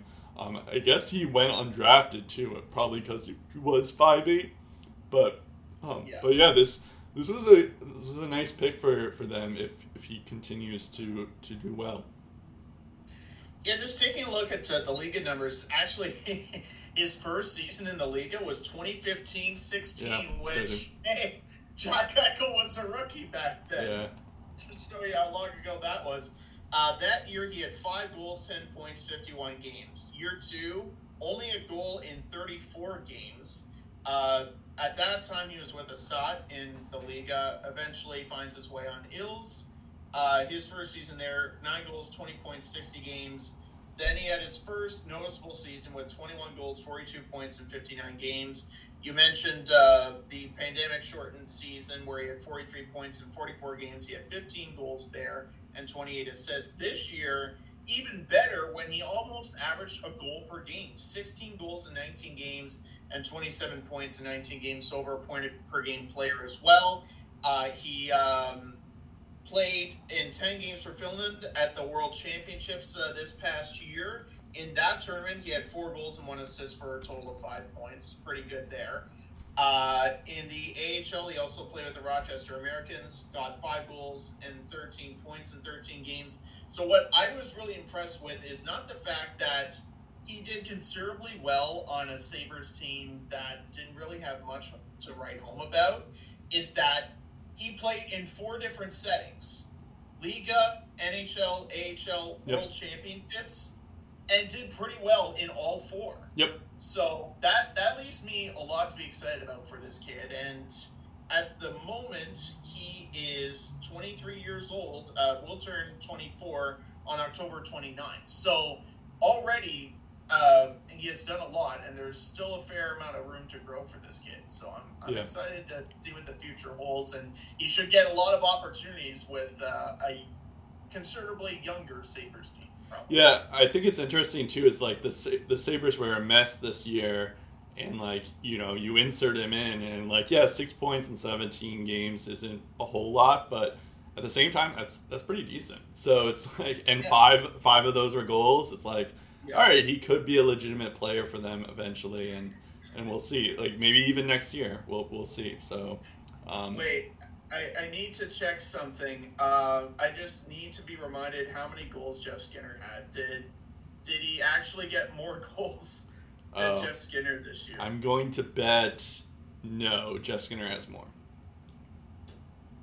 Jeff Skinner had seven goals oh, wow. in 53 games. So so Ruotsalainen was only two goals off of time Jeff Skinner. Yep. And he played in 16 or 17 games, so like considerably fewer games than Jeff Skinner. So his goals per game was better than Jeff Skinner by a fair amount. Yeah. I love how you called him Roosterlinen. it's also funny too. It's like he, you had. I remember when the Bruins were playing the Sabres, and you had like uh, so Jack Edwards would say like oh, Ruotsalainen play uh, passes it to Ristolainen, and it was just like so confusing because like you had two similar na- names together. But I guess now that Ristolainen's not there anymore, you, you, there's no longer a confusion there. I guess unless they play the Flyers, but we'll see. Um, yeah, it, it, should be interesting. I was I was going to talk about I think uh, JJ Peterka is another one. Jack Quinn um, is yeah. another one that's interesting too, but. Um, but I figured that Ruotsalainen isn't really talked a lot about, um, and yeah. and he should be. So, um, all right. So this is actually this was actually a pretty long episode.